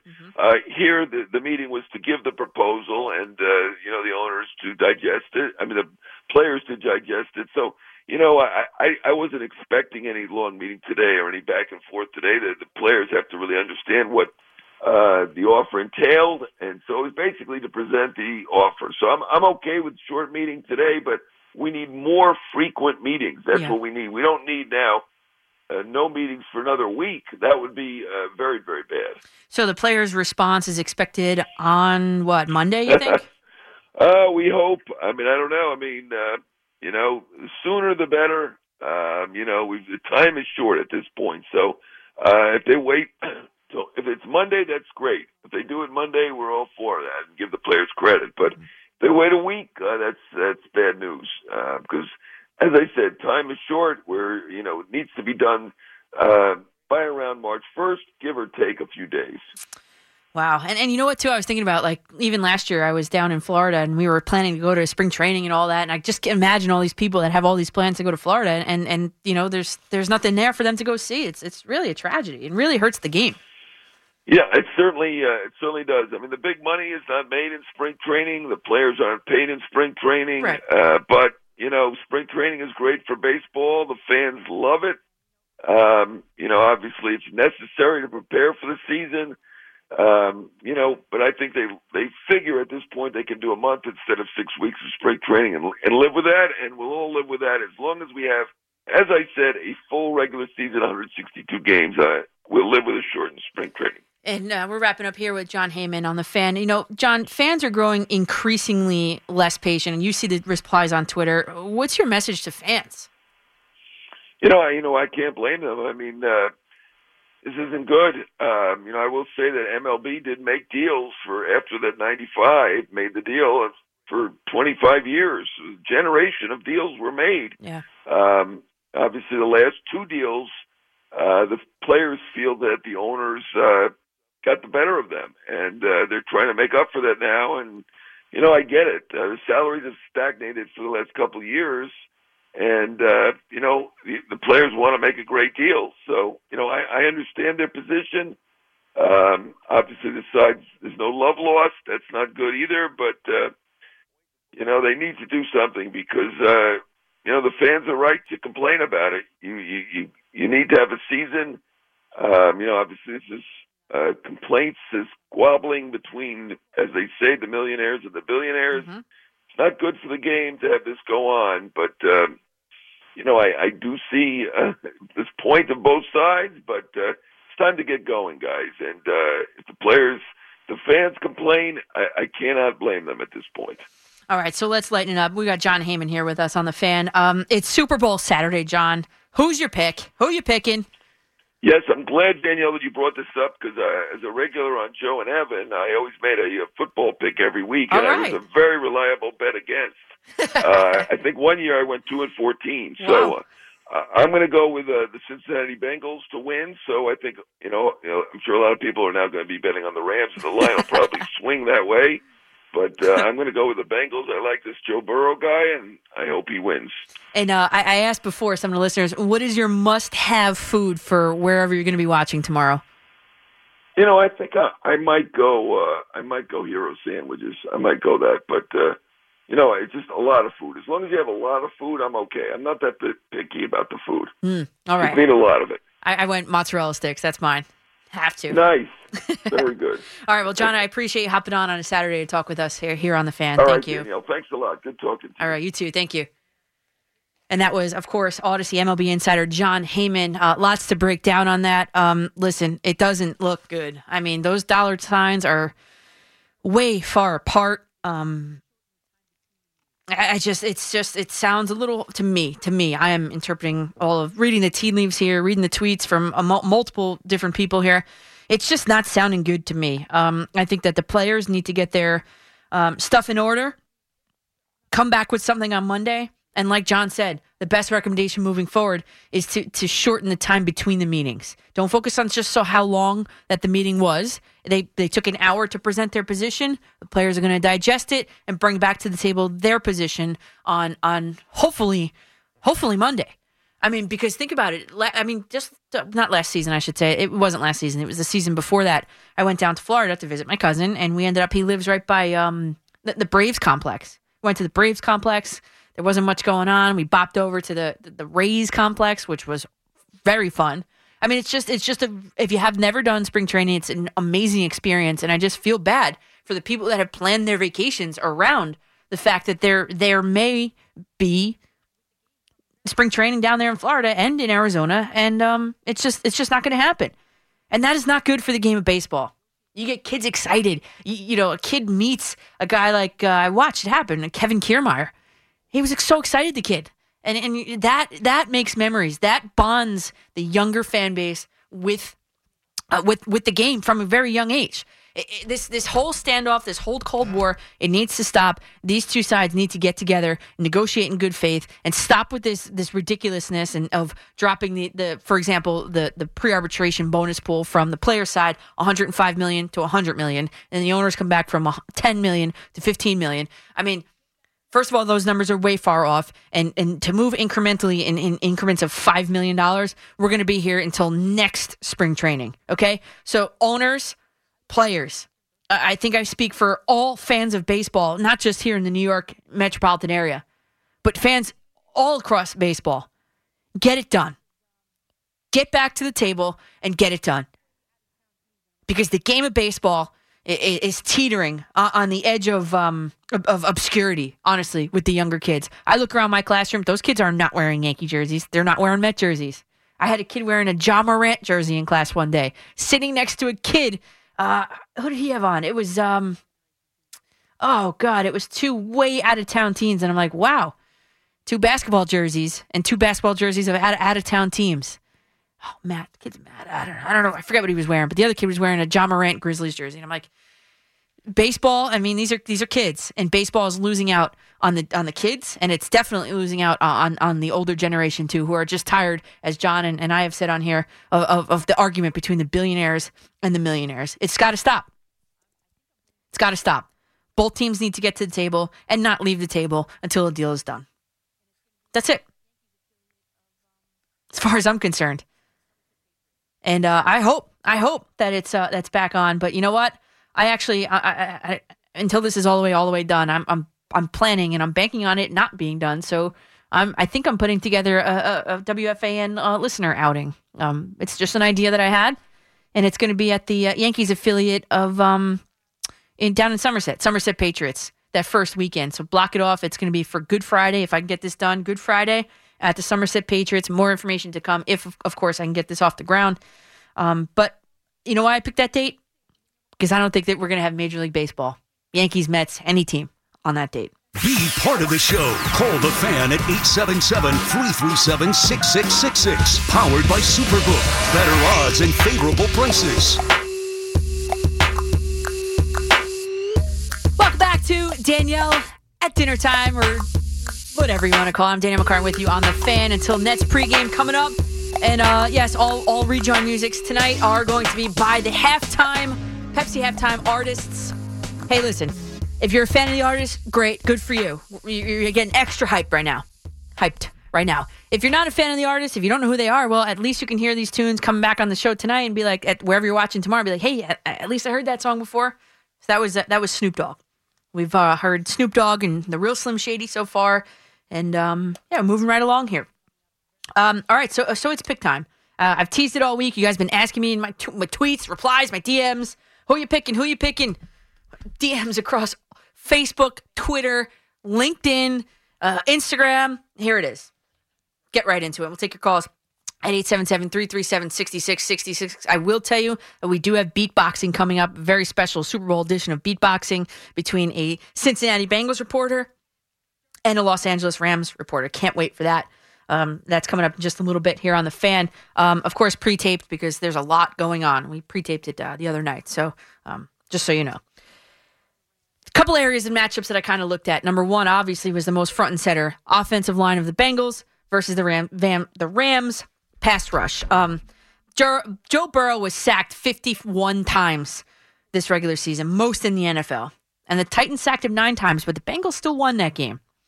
So um, if I'm game planning, if I'm the Rams and I'm game planning, I would pay close attention to the fact that Burrow's rating in the playoffs against the Blitz dropped to now it's sitting at the mid 80s. Burrow's rating in the playoffs against the pressure has dropped to a 40. That's not good. The Rams should absolutely bring the house. And and why not? The Rams were third in the regular season in sacks. Third. Von Miller had a, has had a sack a game for the last seven games. Aaron Donald has had seven sacks over the past eight games. That is nightmare inducing for an opposing quarterback, aka Joe Burrow. And then, of course, the two quarterbacks, because I think the two running games are just kind of accessories to the pass, really. And they've really been that way for, I think, for the better part of the season for both teams. So for that, I'm giving the edge to the Rams defense. In the NFC Championship game, they allowed just two and a half yards per carry. That's it. And Joe Cool he might be, but Burrow has had one interception in each of the last two playoff games. And compare that to the Rams, who in in ten straight games have had at least one takeaway. And there's a key number for Matthew Stafford, especially if the Bengals are able to generate pressure with only just a three man rush, which they did against Patrick Mahomes. And and when they had a three man rush going on, that was it. Mahomes was sacked two of the five times with just a three man rush. That's kind of pretty crazy because obviously we all know Mahomes is pretty mobile. But then there's this to combat that. The Rams' offensive line has allowed the fifth lowest pressure in the league this season. So that's some good insulation for Stafford. But there is a key number for Matthew Stafford and that and, and what that means for the Rams. The Rams are undefeated. The Rams are undefeated 11 and 0 when Matthew Stafford's rating is 100 or above and that includes the playoffs. So clearly, when Stafford plays well, the Rams play well. And of course, you got to look at the kickers. They deserve some love in the biggest game of the year. Evan McPherson has not missed a single kick in the playoffs 12 for 12 on field goals, 4 for 4 on extra points. Remember how we talked about what he told Joe Burrow and the Bengals bench a couple weeks ago? He, he turned around and he said, Well, looks like we're going to the AFC Championship game. And then he ran on the field, knocked it in, and sent them. Full sent them there. He also, McPherson also kicked them to the Super Bowl as time expired in the AFC Championship game. So clearly, Evan McF E A R S O N is his name. And then there's the Rams' Matt Gay, who's missed two kicks in the playoffs. He's seven for nine on field goals and nine for nine in extra points. But you know what I look at that and see? That to me tells me that the Rams have scored nine touchdowns in the playoffs. The Bengals have just scored four. So I have picked against the Bengals every single step of the way so far this playoffs. I have. I'm sorry, Boomer. And they've proved me wrong every single time. So for the Super Bowl, I'm continuing the trend. I'm picking the Los Angeles Rams to win Super Bowl 56 with a final score. And they're always a little wonky here, going for two, missing it, all that safety. That always happens in the Super Bowl. Picking a final score of Rams, Los Angeles Rams 33, Cincinnati Bengals 27. The Rams will become the second ever and the second in two seasons home team to win a Super Bowl. And Super Bowl 56 MVP, Aaron Donald. There it is. Lock it in. Rams 33, Bengals 27. MVP, Aaron Donald. Let's go to the phones at 877 337 6666. Real quick for the top of the hour, let's go to Josh in the Bronx. You're up on the fan. Hi. Yeah, before I get to my point on the uh, basketball with Yes. um, the X76 Ben Simmons, put, put put Tony Clark and put uh, Bob Manfield. Lock them in the room with the representatives and don't come out until you have that collective bargaining agreement. I'm with you. I'm with you on that. And so anyway, very quickly on the Ben Simmons point, you know, Ben Simmons and James Harden, you know, they're all actors and everything. You know, Harden had that hamstring. It was just an act to get out of town and everything. Mm-hmm. I, I heard Keith McPherson say, you know, or Evan Roberts, maybe both of them say, you know, no, we're going to see this through. We're going to see the big three get us to a championship. But it hasn't been done, and now, you know, you have what you have. But the thing is with Ben Simmons, he wanted to come to New York. Let's see what he does the rest of the season. He plays good defense. He's a good rebounder. This is what the Nets need to complement Kyrie and uh, and um, Uh, Kevin Durant. Yeah, yeah, you're yeah. right. And, and that's something that the Nets don't do is that they don't really play defense. I mean, that's not a secret. And uh, hey, Ben Simmons, he said he's eager to come to play in Brooklyn. Well, then you know what? That's more than James Harden was at the end, right? So maybe, maybe, maybe. But the the two things they're going to love Seth Curry. I'm telling you that right now because I think that uh, that Joe Harris will be out longer than expected.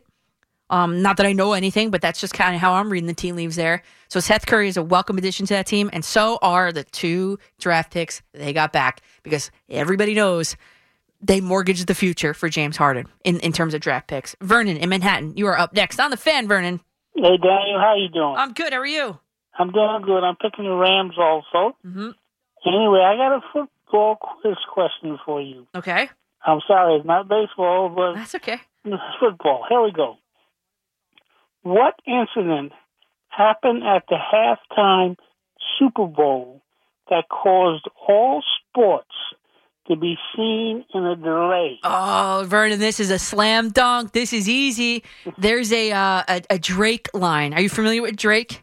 No head. Okay, Drake in his song, one of his songs, I forget the name of the song, but he goes, "Top slipped off like Janet at the Super Bowl." Of course, that is Janet Jackson and Justin Timberlake. Easy slam dunk there, Vernon. You got it. Have a nice day. Thanks, you too. Yeah, that's that's uh, yeah. I didn't even see, I didn't even see it. I, I just- whatever I was doing, I didn't even see it. I, I was young too. I didn't even know what happened. Now I do know, and that that kind of sucks. Uh, but yeah, now that's why everything's on a delay, including our show here. Everything's on a little bit of a delay. No curse words slip out. All right. So uh, coming up next is a very special Super Bowl, Super Bowl edition of the fan favorite, I must say. I call it beatboxing. I've got Charlie Goldsmith, who covers the Cincinnati Bengals for the Cincinnati Enquirer, taking on Greg Beacham, who covers the Los Angeles Rams for the Associated Press in a mm, sort of boxing match, which one team, one reporter will come out. The fan is on your smart speaker. To listen to the home of New York sports, just say play WFAN. Welcome to Beatboxing, where beat reporters from each team square off inside your listening device. Let's meet this week's contenders. Representing the AFC champion Cincinnati Bengals, Charlie Goldsmith, who covers the Bengals for the Cincinnati Enquirer. Repping the Los Angeles Rams, the glitz and glam is Greg Beacham, who covers the team for the Associated Press.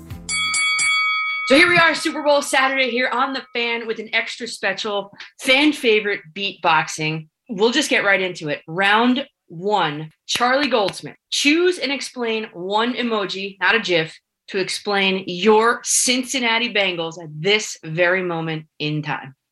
Yeah, it's that emoji with the guy who's really cold and shivering and his face is kind of blue. Uh, one of Joe Burrow's favorite nicknames is Joe Burr. Uh, the cold, the, the calm, collected nature that you see with him, the tone that he has set is what makes a Bengals team that's young, frankly inexperienced, feel prepared and just as prepared as the Rams might feel for the big stage, and it comes from the top. Greg, choose and explain one emoji to explain your Los Angeles Rams at this very moment. I think I got to go with the face with dollar signs for eyes and the green tongue with the dollar sign. You know, the one I'm talking about. I feel like the Rams are on the brink of the finish to their big money quest. They're ready to cash every check they've written in the last five years. And a Super Bowl win justifies all those bold, expensive moves, even to the dumber sports fans who only can think in binary rings or failure terms. All they need is one more win. And the thing they the thing about it is they don't appear to be that stressed by it. They seem excited by the opportunity, not nervous about it. And they're all they all seem to be smiling as they go in to get that money on Sunday. Round two. Uh, we'll start with you, Greg, for the Los Angeles Rams. Surrounding your team, what is the single most intriguing storyline? I mean, my question is whether this defense can come up with one more impressive performance against another strong offense because the Rams defense has beaten Kyler Murray, Tom Brady, and well, not not Jimmy G, but let's say Deebo Samuel and a really good rest of the 49ers offense in the playoffs already. They're improving as they go, which has not always been a hallmark of the Rams under Sean McVay, as you think back to their last Super Bowl season when they scored three points in the Super Bowl. This defense took a step back from 2020 during this regular season because they lost four starters and they basically only replaced them from within. It was almost an impossible task to maintain where they were. But they've lost, you know, they've lost two more starters during the injury in the season. But now they've added Von Miller. More importantly, they've improved down the stretch since since Thanksgiving. Raheem Morris has these guys playing strong, smart football, and Joe Burrow and Ja'Marr Chase present another enormous challenge that could be a problem. Charlie Goldsmith, what uh, surrounding your Cincinnati Bengals? What is the single most intriguing storyline? Not breaking any news here. It's going to be tough to block Aaron Donald and Von Miller. The Bengals have the third worst offensive line statistically in the NFL. With the one on one matchups the Rams are going to create, there's no easy answer. Frankly, it's on Burrow's shoulders in terms of how he reads the setup before the snap and how he's able to escape the pocket and escape pressure once the Rams win up front. That, to be honest, is their only hope of keeping Burrow from hitting the ground. The Bengals have overcome it to this point because Burrow has been so good escaping sacks outside the pocket, and they need him to keep doing that because Donald and Miller are going to get there. Moving on to round three, the quarterbacks. We've we've touched on it a little bit, the offseason moves, and obviously Joe Burrow with the cold emoji. Uh, we'll start with you, Charlie. Uh, Joe Burrow or Matthew Stafford? Who's the better quarterback? Yeah, Joe Burrow led the NFL in yards per attempt and completion percentage this season. So look at it that way. He's the most explosive and the most efficient quarterback in the NFL. It's pretty crazy that combination. The most 40 yard passes in the history of the NFL tracking that stat. Uh, Joe Burrow's accuracy, specifically outside the pocket, been compared to Peyton Manning. One of the Bengals coaches played with Joe Montana and compared Joe, Burrow's manipulation in the pocket to Montana's. There, there, have been so many incredible comparisons with Burrow, so many incredible moments with Burrow, and he is maybe one of the only quarterbacks in the NFL who could have gotten the Bengals here in the first place. Mm. Greg Beacham, uh, Joe Burrow or, or Matthew Stafford, who are you taking? I mean, you obviously can't go wrong here. I mean, I'll pick Matthew Stafford just because I can talk about him more fluently. I've seen every one of his games. I pick him primarily because of his superior arm strength and his superior experience, but also because he has more to lose Sunday. Yet he's been playing so well in the postseason, smart and aggressive. After 13 years in this league, he knows this might be his only chance to win a ring, and he'll want to do everything possible to succeed. I mean, Joe Burrow's brilliant, and he's smart enough to understand this could theoretically also be his best chance for a ring because you never know. But that doesn't hit quite the same way for a 25 year old guy as it does for a guy who turned 34 on Monday. This is Stafford's chance to put a seal of approval on his entire career. I think he'll play like it with the condition that he figures out how to handle a Bengals defense that seems almost certain to sit back in coverage, force him to find those holes, and not help him out by blitzing him too much because Matt Stafford absolutely chews up blitzes. Bengals already know how to do this because they did it against Mahomes, and it's on Stafford to figure it out again. Yeah, I think I during the playoffs, Stafford was the best quarterback against the blitz in the league. I think I read that right. He's really good at just making a quick decision and, and making it correctly. He's he's except, exceptional at that. Round four, here we go. Know your competition. We'll start with you, Greg. The weakest unit of my opponent's team is, I think we might already know the answer here, but go ahead. Seems like a layup. I mean, it's got to be the offensive line, right? I feel like picking anything else would be boxing malpractice. Joe Burrow can probably attest to that when he wakes up in the morning and feels the aches and the pains. But the corollary to that is I think the Rams pass rush actually has a lot of pressure on it on Sunday. If this offensive line is really a bunch of bowling pins waiting to be knocked down, then Von and Aaron Donald and Leonard Floyd have to take advantage of that mismatch and really put Joe in trouble on a regular basis, or the Rams are going to waste their best advantage in the whole game and probably be in trouble as well. I mean, this pass rush was facing a much better offensive line from San Francisco two weeks ago and really struggled to get any significant pressure on Jimmy G until the fourth quarter when the Niners were already in a world of trouble and then eventually trailing. I think the Rams have a lot of pressure on those guys up front to maximize this advantage and make it a decisive factor in the game. So to the the Bengals side here, Charlie, uh, what's the weakest unit uh, of the Rams? Yeah, the middle of the field of the Rams defense. You look at their linebackers, you look at the inexperienced or too experienced safeties now with Eric Weddle that the Rams have. It's a unit just watching them specifically in the postseason. The middle of the field is an area that they allow a lot of opportunity. They use a lot of five man fronts, five defensive linemen, sometimes with just one linebacker at all in the middle. And the Bengals have enough receiving threats over the middle of the field, specifically wide receiver Tyler Boyd and tight end CJ Uzomah, that thrive against linebackers again and against safeties, respectively. Uh, so for the Bengals in that area of the field, if the Rams keep lining up the way they do, I think that's the area they're going to look for in the quick game. Mm. We'll go back to Charlie Goldsmith that covers the Cincinnati Bengals for the Cincinnati Enquirer. Uh, round five, this is for your team to win the Super Bowl. What is your key matchup to keep an eye on? Like, if this happens, my team will win. Yeah, Bengals safeties Jessie Bates and Vonn Bell versus Matthew Stafford. The Bengals say they're the best safety duo in the league. Really, their versatility and their range and high coverage has given them a lot of ability to force turnovers this season. Matthew Stafford, well chronicled, leads the NFL in interceptions. Half of his interceptions this season were on plays where he tried to sling the ball 60, out, 60 yards down the field, hoping the safety would be out of position. Bates and Bell aren't that style of safety. And I think if he tries to take that risk against the Bengals, it probably won't work. And a turnover will go a long way for the Bengals in this game for the Rams to win the Super Bowl. Greg Beacham covers the Los Angeles Rams for the Associated Press. If this happens, you're sitting and watching this game like, oh my God, they're going to win this game. I'm going to say if Jalen Ramsey makes a big play in some aspect, whether it's whether it's through interception or through a game-changing hit through a fumble, because I feel like this is a lot of ways Jalen Ramsey against everybody, which is exactly how he would want it. You know, it's a, it's a game where the Rams need big plays to counter Joe's talents and Ramsey's been waiting his whole life for this game. He says he wants to be matched matched up against Ja'Marr Chase as much as possible. That's something Jalen says during the season when he's facing Debo or DK Metcalf, knowing full well that's not going to happen because that's not how the Rams do business. They use him in a versatile role that requires Jalen to do a bunch of things, puts him in a lot of different positions to make a lot of different contrib- contributions. You know, he's the best player on that defense, not named Aaron Donald the Rams really could use him to come up with an interception like the one he dropped against the Niners or a game changing hit like he delivered in the opening sequence of Jackass Forever. If he does that, the Rams could be in great shape. Well, that kind of leads me to the next question. Round six. Based on the matchups, Greg, which player has the best chance to win Super Bowl MVP should the Rams go ahead and win this game?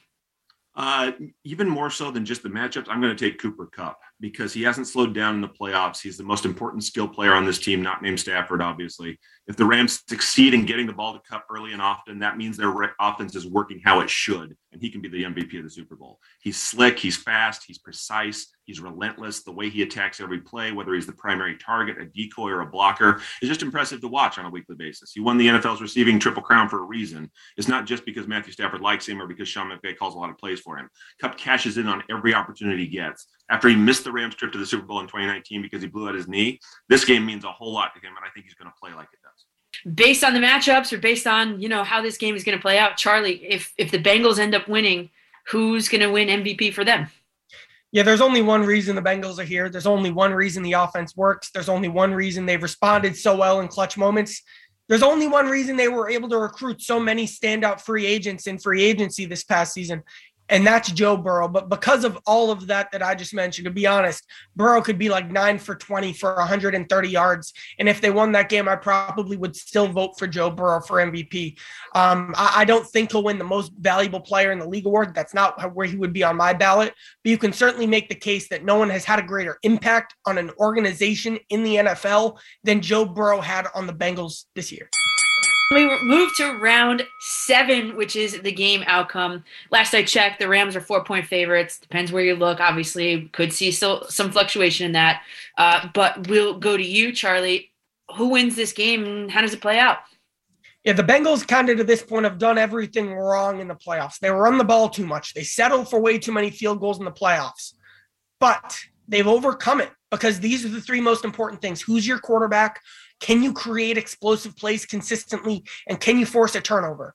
And I think the Bengals have done those three things as well as any team in the NFL.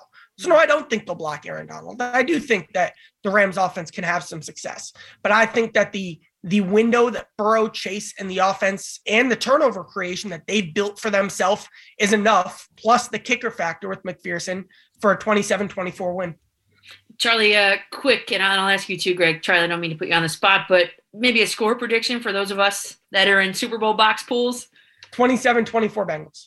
27 24 Cincinnati. All right, let's go to Greg. Who wins this game and how does it play out?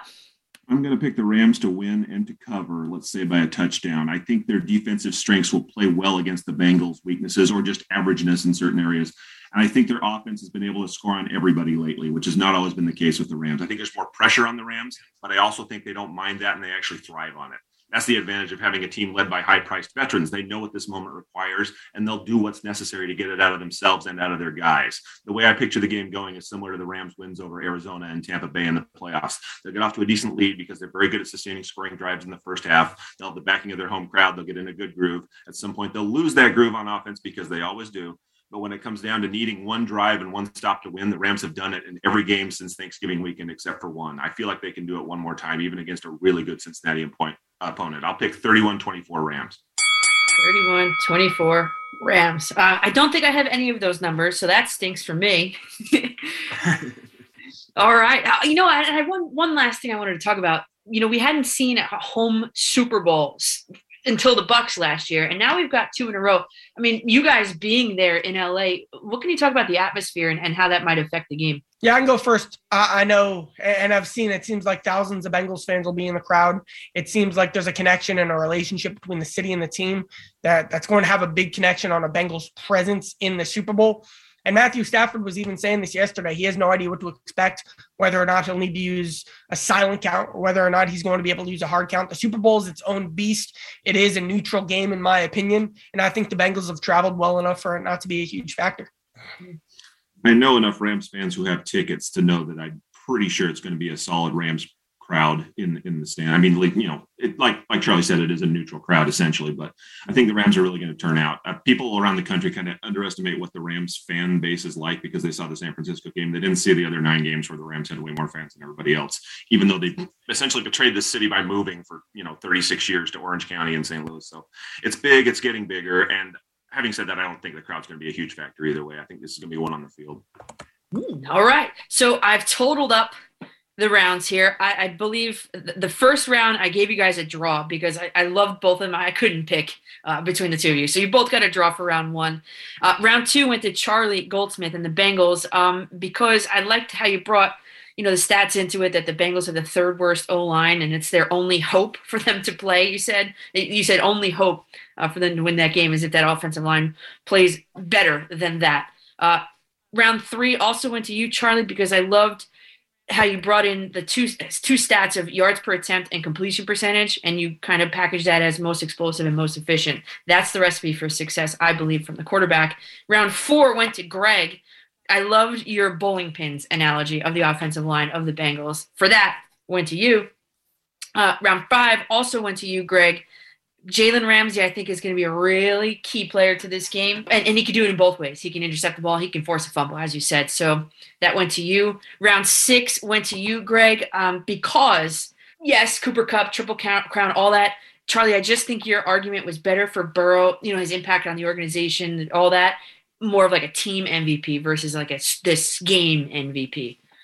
And then round seven, Greg, it went to you. And because you want to know why? I didn't realize this. Everything that I've been reading and seeing and watching, the Rams, what did you say? They have one, they needed one drive and one stop, and they've gotten it done every week since Thanksgiving. Yeah, they're they're they've won eight of nine, and they've they've they've had a lot of close games, and they haven't blown a lot of teams out. They've just always been able to execute in the fourth quarter, except against the Niners, and they made up for that in the rematch. Ah, yeah, that that's pretty good. All right, so sorry, sorry, Charlie. uh, uh, the winner of this, Greg, go ahead, go stomp on him a little bit. We almost went into overtime. That was good. All right, well, Charlie, congratulations on winning Super Bowl beatboxing, and uh, best of luck to both the Rams and the Cincinnati Bengals in this game, guys. I've made my decision. Now it's your turn. Head to Coach McCartan on Twitter. That's M C C A R T A N to cast your vote to give out the listener's choice beatboxing belt. In doing so, please consider strength of argument and also delivery. The fan is on your smart speaker. To listen to the home of New York sports, just say, Hey Alexa, play WFAN. Welcome back to Danielle. I guess in the daytime, it got dark out real fast, everybody, on this Super Bowl Saturday. Quick check at Twitter to see who you guys are giving the Listener's Choice Award to uh, uh, for beatboxing. It looks like Greg from the Rams is leading the votes with about 10 or so minutes left. Yeah, he was my pick too, but it was a good battle, wasn't it? All right, so it is time for I'm calling it Danielle McCartan at dinner time Super Bowl 56 completely cutthroat prop bet competition. And I have enlisted the help in this cutthroat, completely cutthroat competition of my producer, my trusty producer here, Paul Rosenberg. Paul, how you doing? You ready to lose? Let's rock and roll, Danielle. Oh, ready to lose. Calm down over there. All right, so I, I, came up with about set for those of you guys listening. I gave it to him. We did not. We have not seen each other's answers. I came up with seven different prop bets. You know, kind of like multiple choice quiz, and then we're going to see um, who gets the most correct out of those seven. And uh, loser has to bring a six pack of the winner's choice in next week. I want to make sure this is any six pack. We can do craft beer. We can, Whatever it doesn't want. have to be, you know, Correct. Bud Light. Correct. Okay. Yeah. I'm thinking You're I on. want some White Claws. Claws can work. We'll see. What's your favorite flavor of claws? Black cherry. Uh, What's yours? Sim- simpatico. It's black cherry. Yeah, see? See? Sim- simpatico right See? there, Danielle. It's black cherry, then followed by pineapple. Yes. Little clementine, maybe. Yes. Yes. A watermelon. I cannot do the mango. What uh, watermelon? I think tastes like cough syrup. Oh, no, I like the watermelon. All right, we got the top three right. There you go. All right, so uh, number one, result of the coin toss, and no change in your answers over there, you. Result of the coin toss, I have heads. What do you have? I have tails. Good. Tails never fails. Uh, it's going to be tails all the way. Tails Okay. never fails. Team to score first, I have the Rams. I have the Rams. Okay. First commercial in the first commercial break after kickoff will be for, what did you have? I had liquor. I had automobile. Okay. Will is my favorite one. Will a curse word escape the censorer during the halftime show? Yes or no? I said no. I said yes. See, I, I think they're so like you know close to the vest. Specific one after obviously the JT Janet thing. Mm-hmm. Two in the culture we're in right now. I think they're so close to the vest. I think it might be like a thirty or forty second delay. I don't know. Did you see who's going to be on that halftime show? I, I that's why I think it's going to be a longer delay Mm. because they, they need to give the censors and NBC enough time. Okay. All right. So you're going uh, no. I'm going yes on that. Combined total final points, odd or even? I have even. I have even too. Okay. Color of the Gatorade shower at the end of the game. I went orange. Me too. It's been orange for the past couple seasons. See, I went orange because I think the Bengals are going to win. Mm. Orange, orange. That's why I Okay. went that. So, because the traditional Gatorade color is orange, but I went orange thinking I, I think the Bengals are going to win. Mm, I went orange just because every year I've done this, it, I picked orange and won. so the, this is good ideas for those of you guys listening, right? All right, and then number seven was who or what will be f- mentioned first during the Super Bowl MVP speech, no matter who it is. God. I said team or teammates. Oh no, it's a billion percent God. No. Yes, it is. No. I gotta thank God. Without him, et cetera, et cetera. Uh, maybe you're right. It's a, a bill. It's a slam dunk. You got you. They always thank God first. All right, I'm writing my name on this. Write yours. I'll take a picture at the end, and, we'll, and I'll post them both up. All right, so that, that those are our completely cutthroat prop bets, brought to you by Danielle and Paul. There you go. Completely cutthroat. Separate prop bet that I'm going to do that it's a fun one. The octopus. Bet the octopus. Get it around plus 1400, plus 1500. It's a wonderful, fun bet. Bet the octopus. Okay. okay. Do you know what the octopus is, Danielle? I don't. See, I was hoping you'd say, What the heck? Paul, what's the octopus? The octopus is someone who scores a touchdown and a two point conversion on the same Oh, drive. like eight legs, eight points. I got it. and the octopus. So Ja'Marr Chase gets a touchdown, then he receives the two point conversion. That's the octopus. Bet the octopus. It's 14 to 1. The true odds are probably like 25 or 30 to 1. Yeah. But you're not betting that to make money. You're betting that just to have fun. Yeah. Bet it to have fun. All right. All right, we'll go to the calls. 877 337 6666. We have Steve in Flushing, New York. You're up on a fan. Hey Danielle, what's going on? How are you? Good. Um, yeah, I wanted to get point uh, about um, I had a caller about an hour or so ago uh, regarding Ben Simmons. But Sure. before I do that, just just a few prop bets I wanted to go over since you've been going through this whole Super Bowl thing, got me in the mood. Um, as far as kickers go, Evan McPherson, I think was over seven and a half points, which I think is kind of low. Um, I would take the over on that total Yeah. points. Me too. Uh, yeah, and then the longest field goal I would go over 47 or 47 plus, so 47 or longer, just because McPherson again can probably hit that in his sleep and Yeah. probably have a few opportunities. And then, um, yeah, because of the front four of the Rams, um, you know, Barr's going to have to probably dump the ball to those running backs a few times. So I would do receiving yards over for both um, Perine, I think his name is, Mhm. and the other, and then uh, Mixon. Mixon, right? I think those four are uh, pretty solid bets. Everything else, you know, I, everyone else covers Cooper Kupp and you know I know. Odell. I've and- heard enough of Cooper Kupp and Odell. I know. I know. Yeah, I know. Yeah. So, um, yeah, uh, about Ben Simmons. So the caller brought up about an hour ago. He made a good point about how, um, you know, Ben Simmons just, you know, he's giving a scouting report says doesn't drive anymore because you know he's afraid of getting fouled and going to the line because he's not he making can't shots. shoot. Yeah. Right. So and, and and and let's look at Ben Simmons in the past. What's been going on with him? He doesn't. He he used to shoot threes somewhat when he came into the league. Uh, he he wasn't. You know, he go on a cold streak and now he just stopped shooting 3s Um, he'd shoot you know jump shots or um you know two point shots. Uh, he doesn't hit him anymore, so he just stops scoring. You know, he goes to the basket, he'll just pass it back to a teammate. Yeah. What what that is? That's all a confidence issue. So Yes. like like I remember your your response to him was, well, if he just practices every day, you know, he'll get better at free throws. Like I forgot who you mentioned, but the big difference is all those guys already have confidence, and they just need the reps to sort of get muscle memory. Yeah, that's This kind of what I was going this- for. Yeah. Yeah, but this guy it's not about muscle memory with him. He can already do it. it, it with him, it's it's a head game, so it has to do with his own mental issues. So. To me, they're all connected. Like that's a major red flag. Like if he can shoot free throws, basically any, anything he can't do well, instead of saying I'm going to try hard and, and get practice and do better, like a normal, confident person, healthy person would do. He's he does the opposite. He goes, well, I'm just not going to do it anymore because I don't want to deal with the criticism because I, I he just has low self confidence and it just crushes him when other people Well, sort Steve, of it- it's hard for you and I to sit here and say that because we're not at practice with him. We don't know what he does at practice. We don't. We don't know. We're not there. But you know what I'm saying? We can't. we but can't in the make game a. you see it. In the game you see, like the guy said, he doesn't drive anymore. He used to, um, you know, because he's missing his free throws. So it's like it's not really. It's two So- different. So in 2021, the last season, that's the last season he played. His free throw Right. percentage was among. I mean, it, it, at, higher than two of his four seasons in the league, in third place. So you know, he greatly improved in free throw shooting from his first two seasons into the last past two seasons. And I'm looking at you know the percentages across the board. They're not great. He's just not great to begin with. Right, right. But like I said, most people when they're healthy will be like, I'm gonna, you know, fight this and overcome this.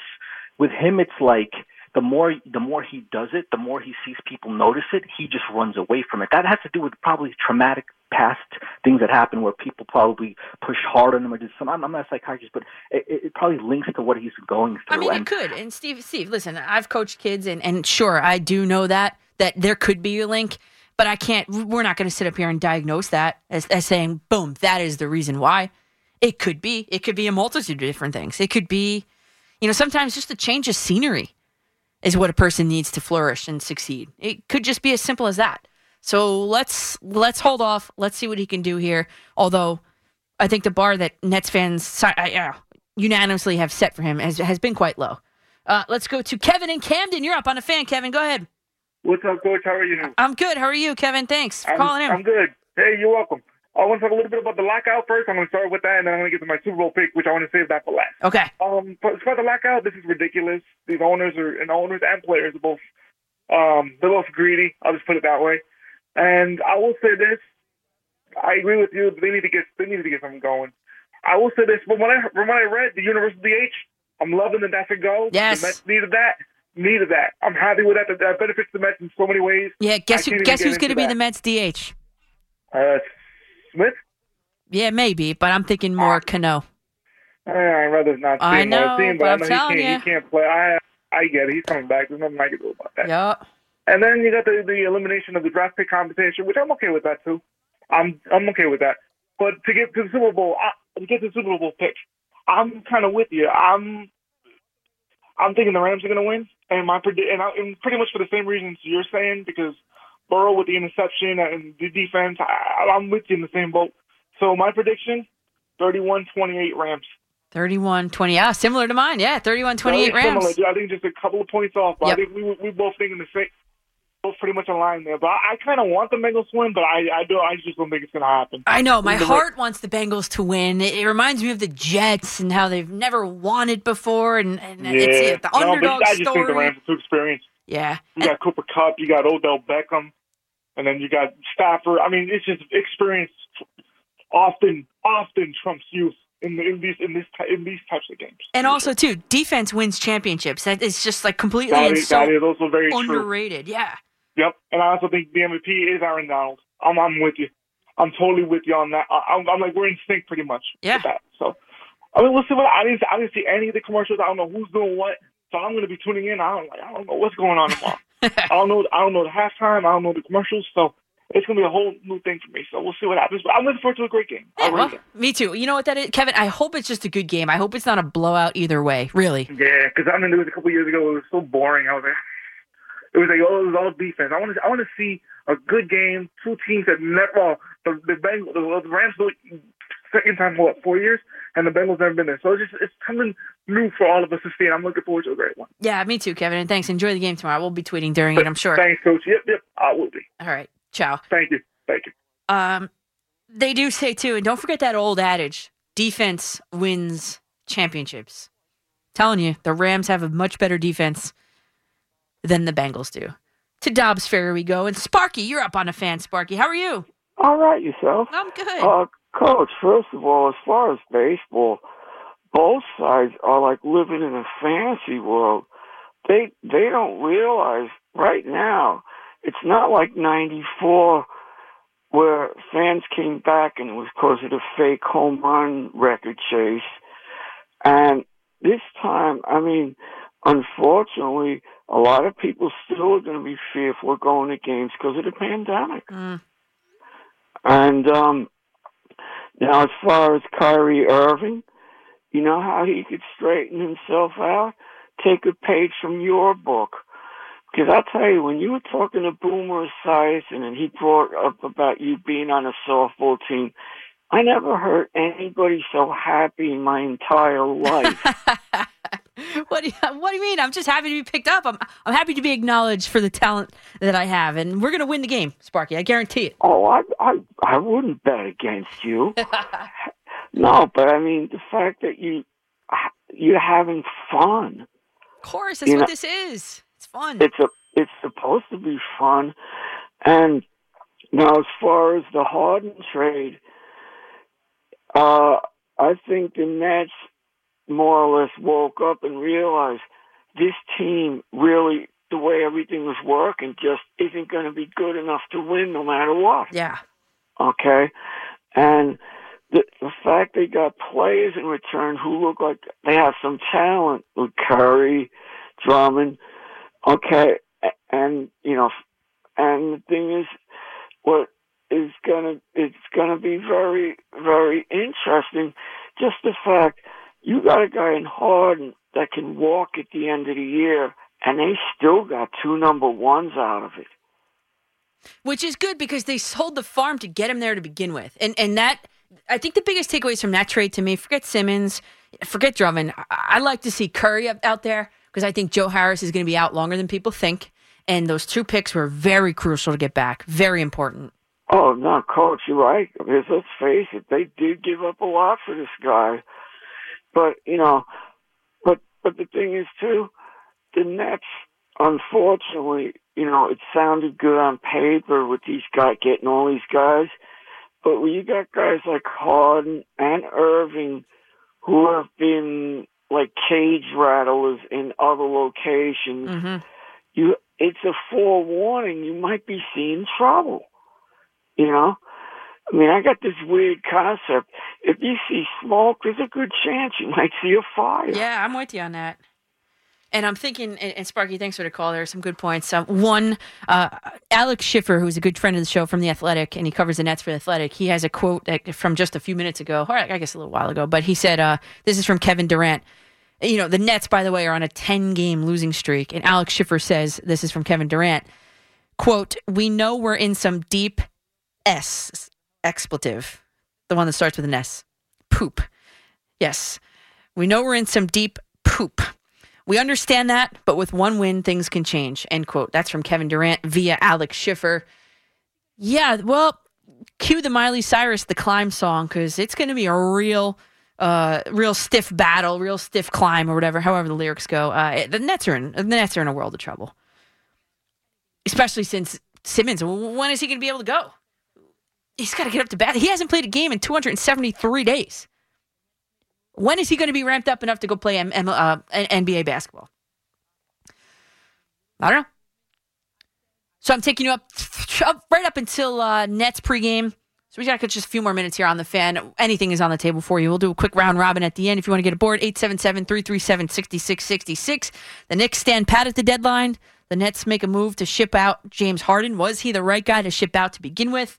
Uh, th- th- there has been little to no movement, I'd say. I would categorize it as that in, in the uh, MLB lockout. And, uh, oh, yeah, there's a big game tomorrow. It's called the Super Bowl. It's Super Bowl Saturday here on The Fan. I'm Danielle The McCartan. Fan is your station. We want to hear from you. Call the fan at 877 337 6666. Powered by Superbook. Better odds and favorable prices. This song, Dr. Dre and Eminem, you'll probably hear it tomorrow. I know every single word to this song. I won't do it now because a curse word is probably going to slip out. We don't have a 40 second delay, but I take my word for it. This is a classic. You'll hear this tomorrow night. I'm Danielle McCartan. In the last couple minutes here on the fan, a heartbreaker for the Knicks, a meltdown in the third quarter, the last five minutes of the third quarter, I should say. The Knicks led by as many as 23 points. They ended up losing by what? Looks like nine. Wow. Portland grabbed the momentum at the beginning of the fourth quarter and did not look back. The Knicks scored 11, 1 1, 11 points in that fourth quarter. Wow. They end the road trip 1 and 4, and they also fall half game in the standings. The Knicks are in a world of trouble. So, got a few minutes left here on the fan 877 337 6666 to Highland Park, New Jersey. And Elon, you're up on the fan. Hey Danielle, first time, long time with you. You know, long time caller at WFAN. Good segue with the song, uh, because I'm uh, I've been low key. Y'all know me, but I'm the same old G, That's OG, right. but I've been low key. That's right. Good job. Yeah, Is this Dr. Dre? I know the words too. Great song. anyway, let's get to let's get to the sports here. Uh, Yeah. I know you're up against it, so uh, I just wanted to be on the air. I'm, I make my points quick. Um, I think Thibodeau. This was the this was the breaking point. You know, I, as much as I loved him last year, he's got to go a little bit. Yeah. He's had an awful season, and uh, you know, he, uh, he tonight he panicked and he took the starters, the, put the starters back in. Yes. They're only human. They got to rest. and he does a lot of. I just I haven't been impressed. And one more thing about the Giants, if I can. Sure. Um, Wait, real uh, quick, real quick. they- Ran- Randle, 41 minutes. Fournier, 36 minutes. Grimes, yeah, too many, 37 too minutes. many. Way too many. Too many. They were tired. They were tired. Yep. And um, I which ex- which explains the, qu- for, uh, the fourth quarter meltdown, by the way. Go ahead. Yeah, they were tired for sure. And they're on the rebounding and late in the game, they, they they were getting out rebounded. They weren't hustling on the rebound. They were tired. Yep. But um, in terms of the um the Giants, uh, I saw they brought back their uh, uh special teams coordinator, which I wasn't sure about because I I, I hate the way they cover punts. Then if they're going to bring back the quarterback, the coordinator, then they they got to get a new punter. Maybe the guy from Rutgers Uh, or well- Sackles. Uh, yeah, uh, I'll hang up and listen to what you have to say. Yeah, Elon, Okay, well, that's that's what the uh, thanks for calling. That's what the end of the draft. The later rounds are for maybe new punters. Who knows? Well, everybody, that was fun. Thanks to all the callers. Could not have done this without you. I love coming here and talking with you on this Super Bowl Saturday. If you missed any portion of today's show, hit the Audacy Rewind feature and select the start, which was 5 p.m.